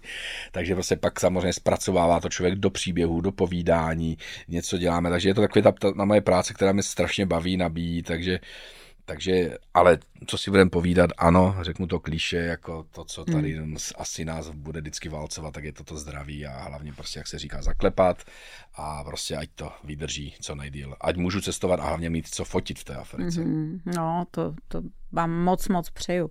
Eh, je ještě nějaký sen, který si chcete splnit? Ne, já jsem tyhle sny v celku zrušil, tak jak jsem měl svého času vize, že bych ještě chtěl na Antarktidu a tam se podívat do vody a tam fotit tohle a na tenhle část kontinentu fotit tohle zvíře. Jako jo. Měl jsem takové nápinky a pak jsem si řekl, já nechci být vlastně ten alá cestovatel, mm-hmm. který viděl všechno na pět minut, v každé zemi jsem byl, očkrtnul si všechny země na celé planetě a všechny jsem je poznal. Mm. To vlastně nejde. Jako to nejde. A ono je to do určitý míry taková psychická honička. No řekla. ale hlavně nemůžete poznat Takový zemi, když tam přijdete na 14 no, dní, prostě jako jasně. to nemáte tolik životů a tolik času, abyste zvládla celý svět. Mm. Já už vím, že prostě umřu v uvozovkách té Africe, teď tam jedu po 110. a v mm. podstatě já, já vlastně už nechci nic víc poznávat. Já jsem poznal kus světa, vím, že jsem ho nepoznal některé věci dobře, mohli poznat, ale já prostě někdo miluje Asii, někdo miluje Ameriku, někdo miluje prostě já miluji Afriku a, a prostě já dál nepotřebuju. Svůj Ta Afrika ještě mm. tak veliká, že já se ještě bude mi trvat několik životů, než ji proskoumáme, jako, takže a v podstatě i kdybych se měl vracet jenom na to stejné místo za tím stejným, stejným lvem, jako mě baví ten vývoj toho zvířete a tak dále, takže já vůbec už nemám ambice prostě poznávat něco dál, něco si plánovat. Já bych byl šťastně šťastný, kdyby ty zvířátka tam zůstaly, naopak se třeba rozmnožili. A kež bych tomu přispěl svojí prací, že vlastně o tom mluvím, píšu, vysvětluju to lidem prostě a tak dále. E, takže, takže kež by to vlastně samozřejmě pomohlo k něčemu dobrému, že tady ty, všechny ty zvířátka zachováme ještě našim hmm. dětem. Takže a to je to možná zůstalo, ten sen. Jo, to je ten sen možná, že kež bych prostě proto udělal a měl tam to mili, mikroprocentíčko, které prostě by tam svým podílem sem dal, že vlastně to někdo v budoucnu pochopí a sakra řekne a dost a musíme tady tohle zachovat pro další hmm. generace. To je krásný sen. No, jsme ve finále v závěru eh, a to se ptám vždycky, jaký máte teď nejbližší plány nebo na co se můžeme těšit? No, za dva měsíce, 30 30. března vlastně mizím do Afriky na dva měsíce taky, takže, takže březen, teda duben, květen budu v Africe.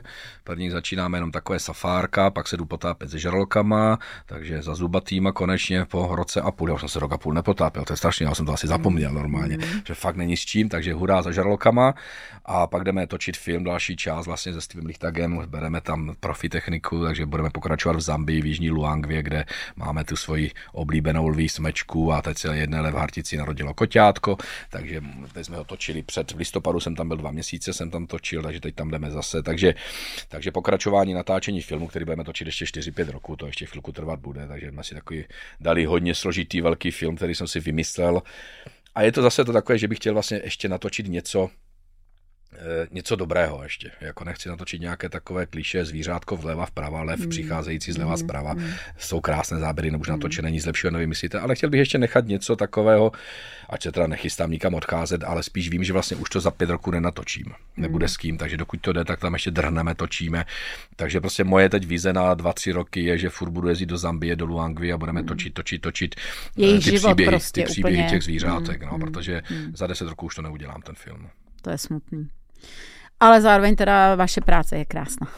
Tak.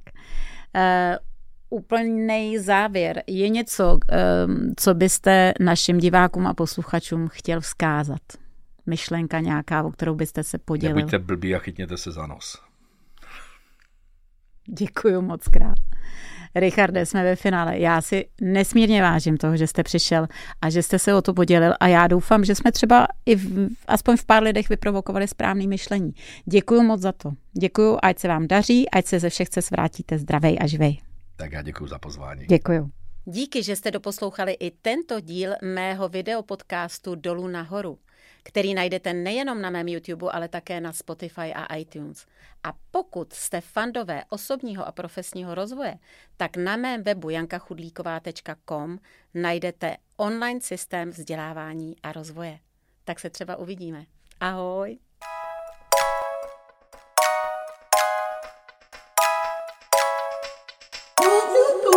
Where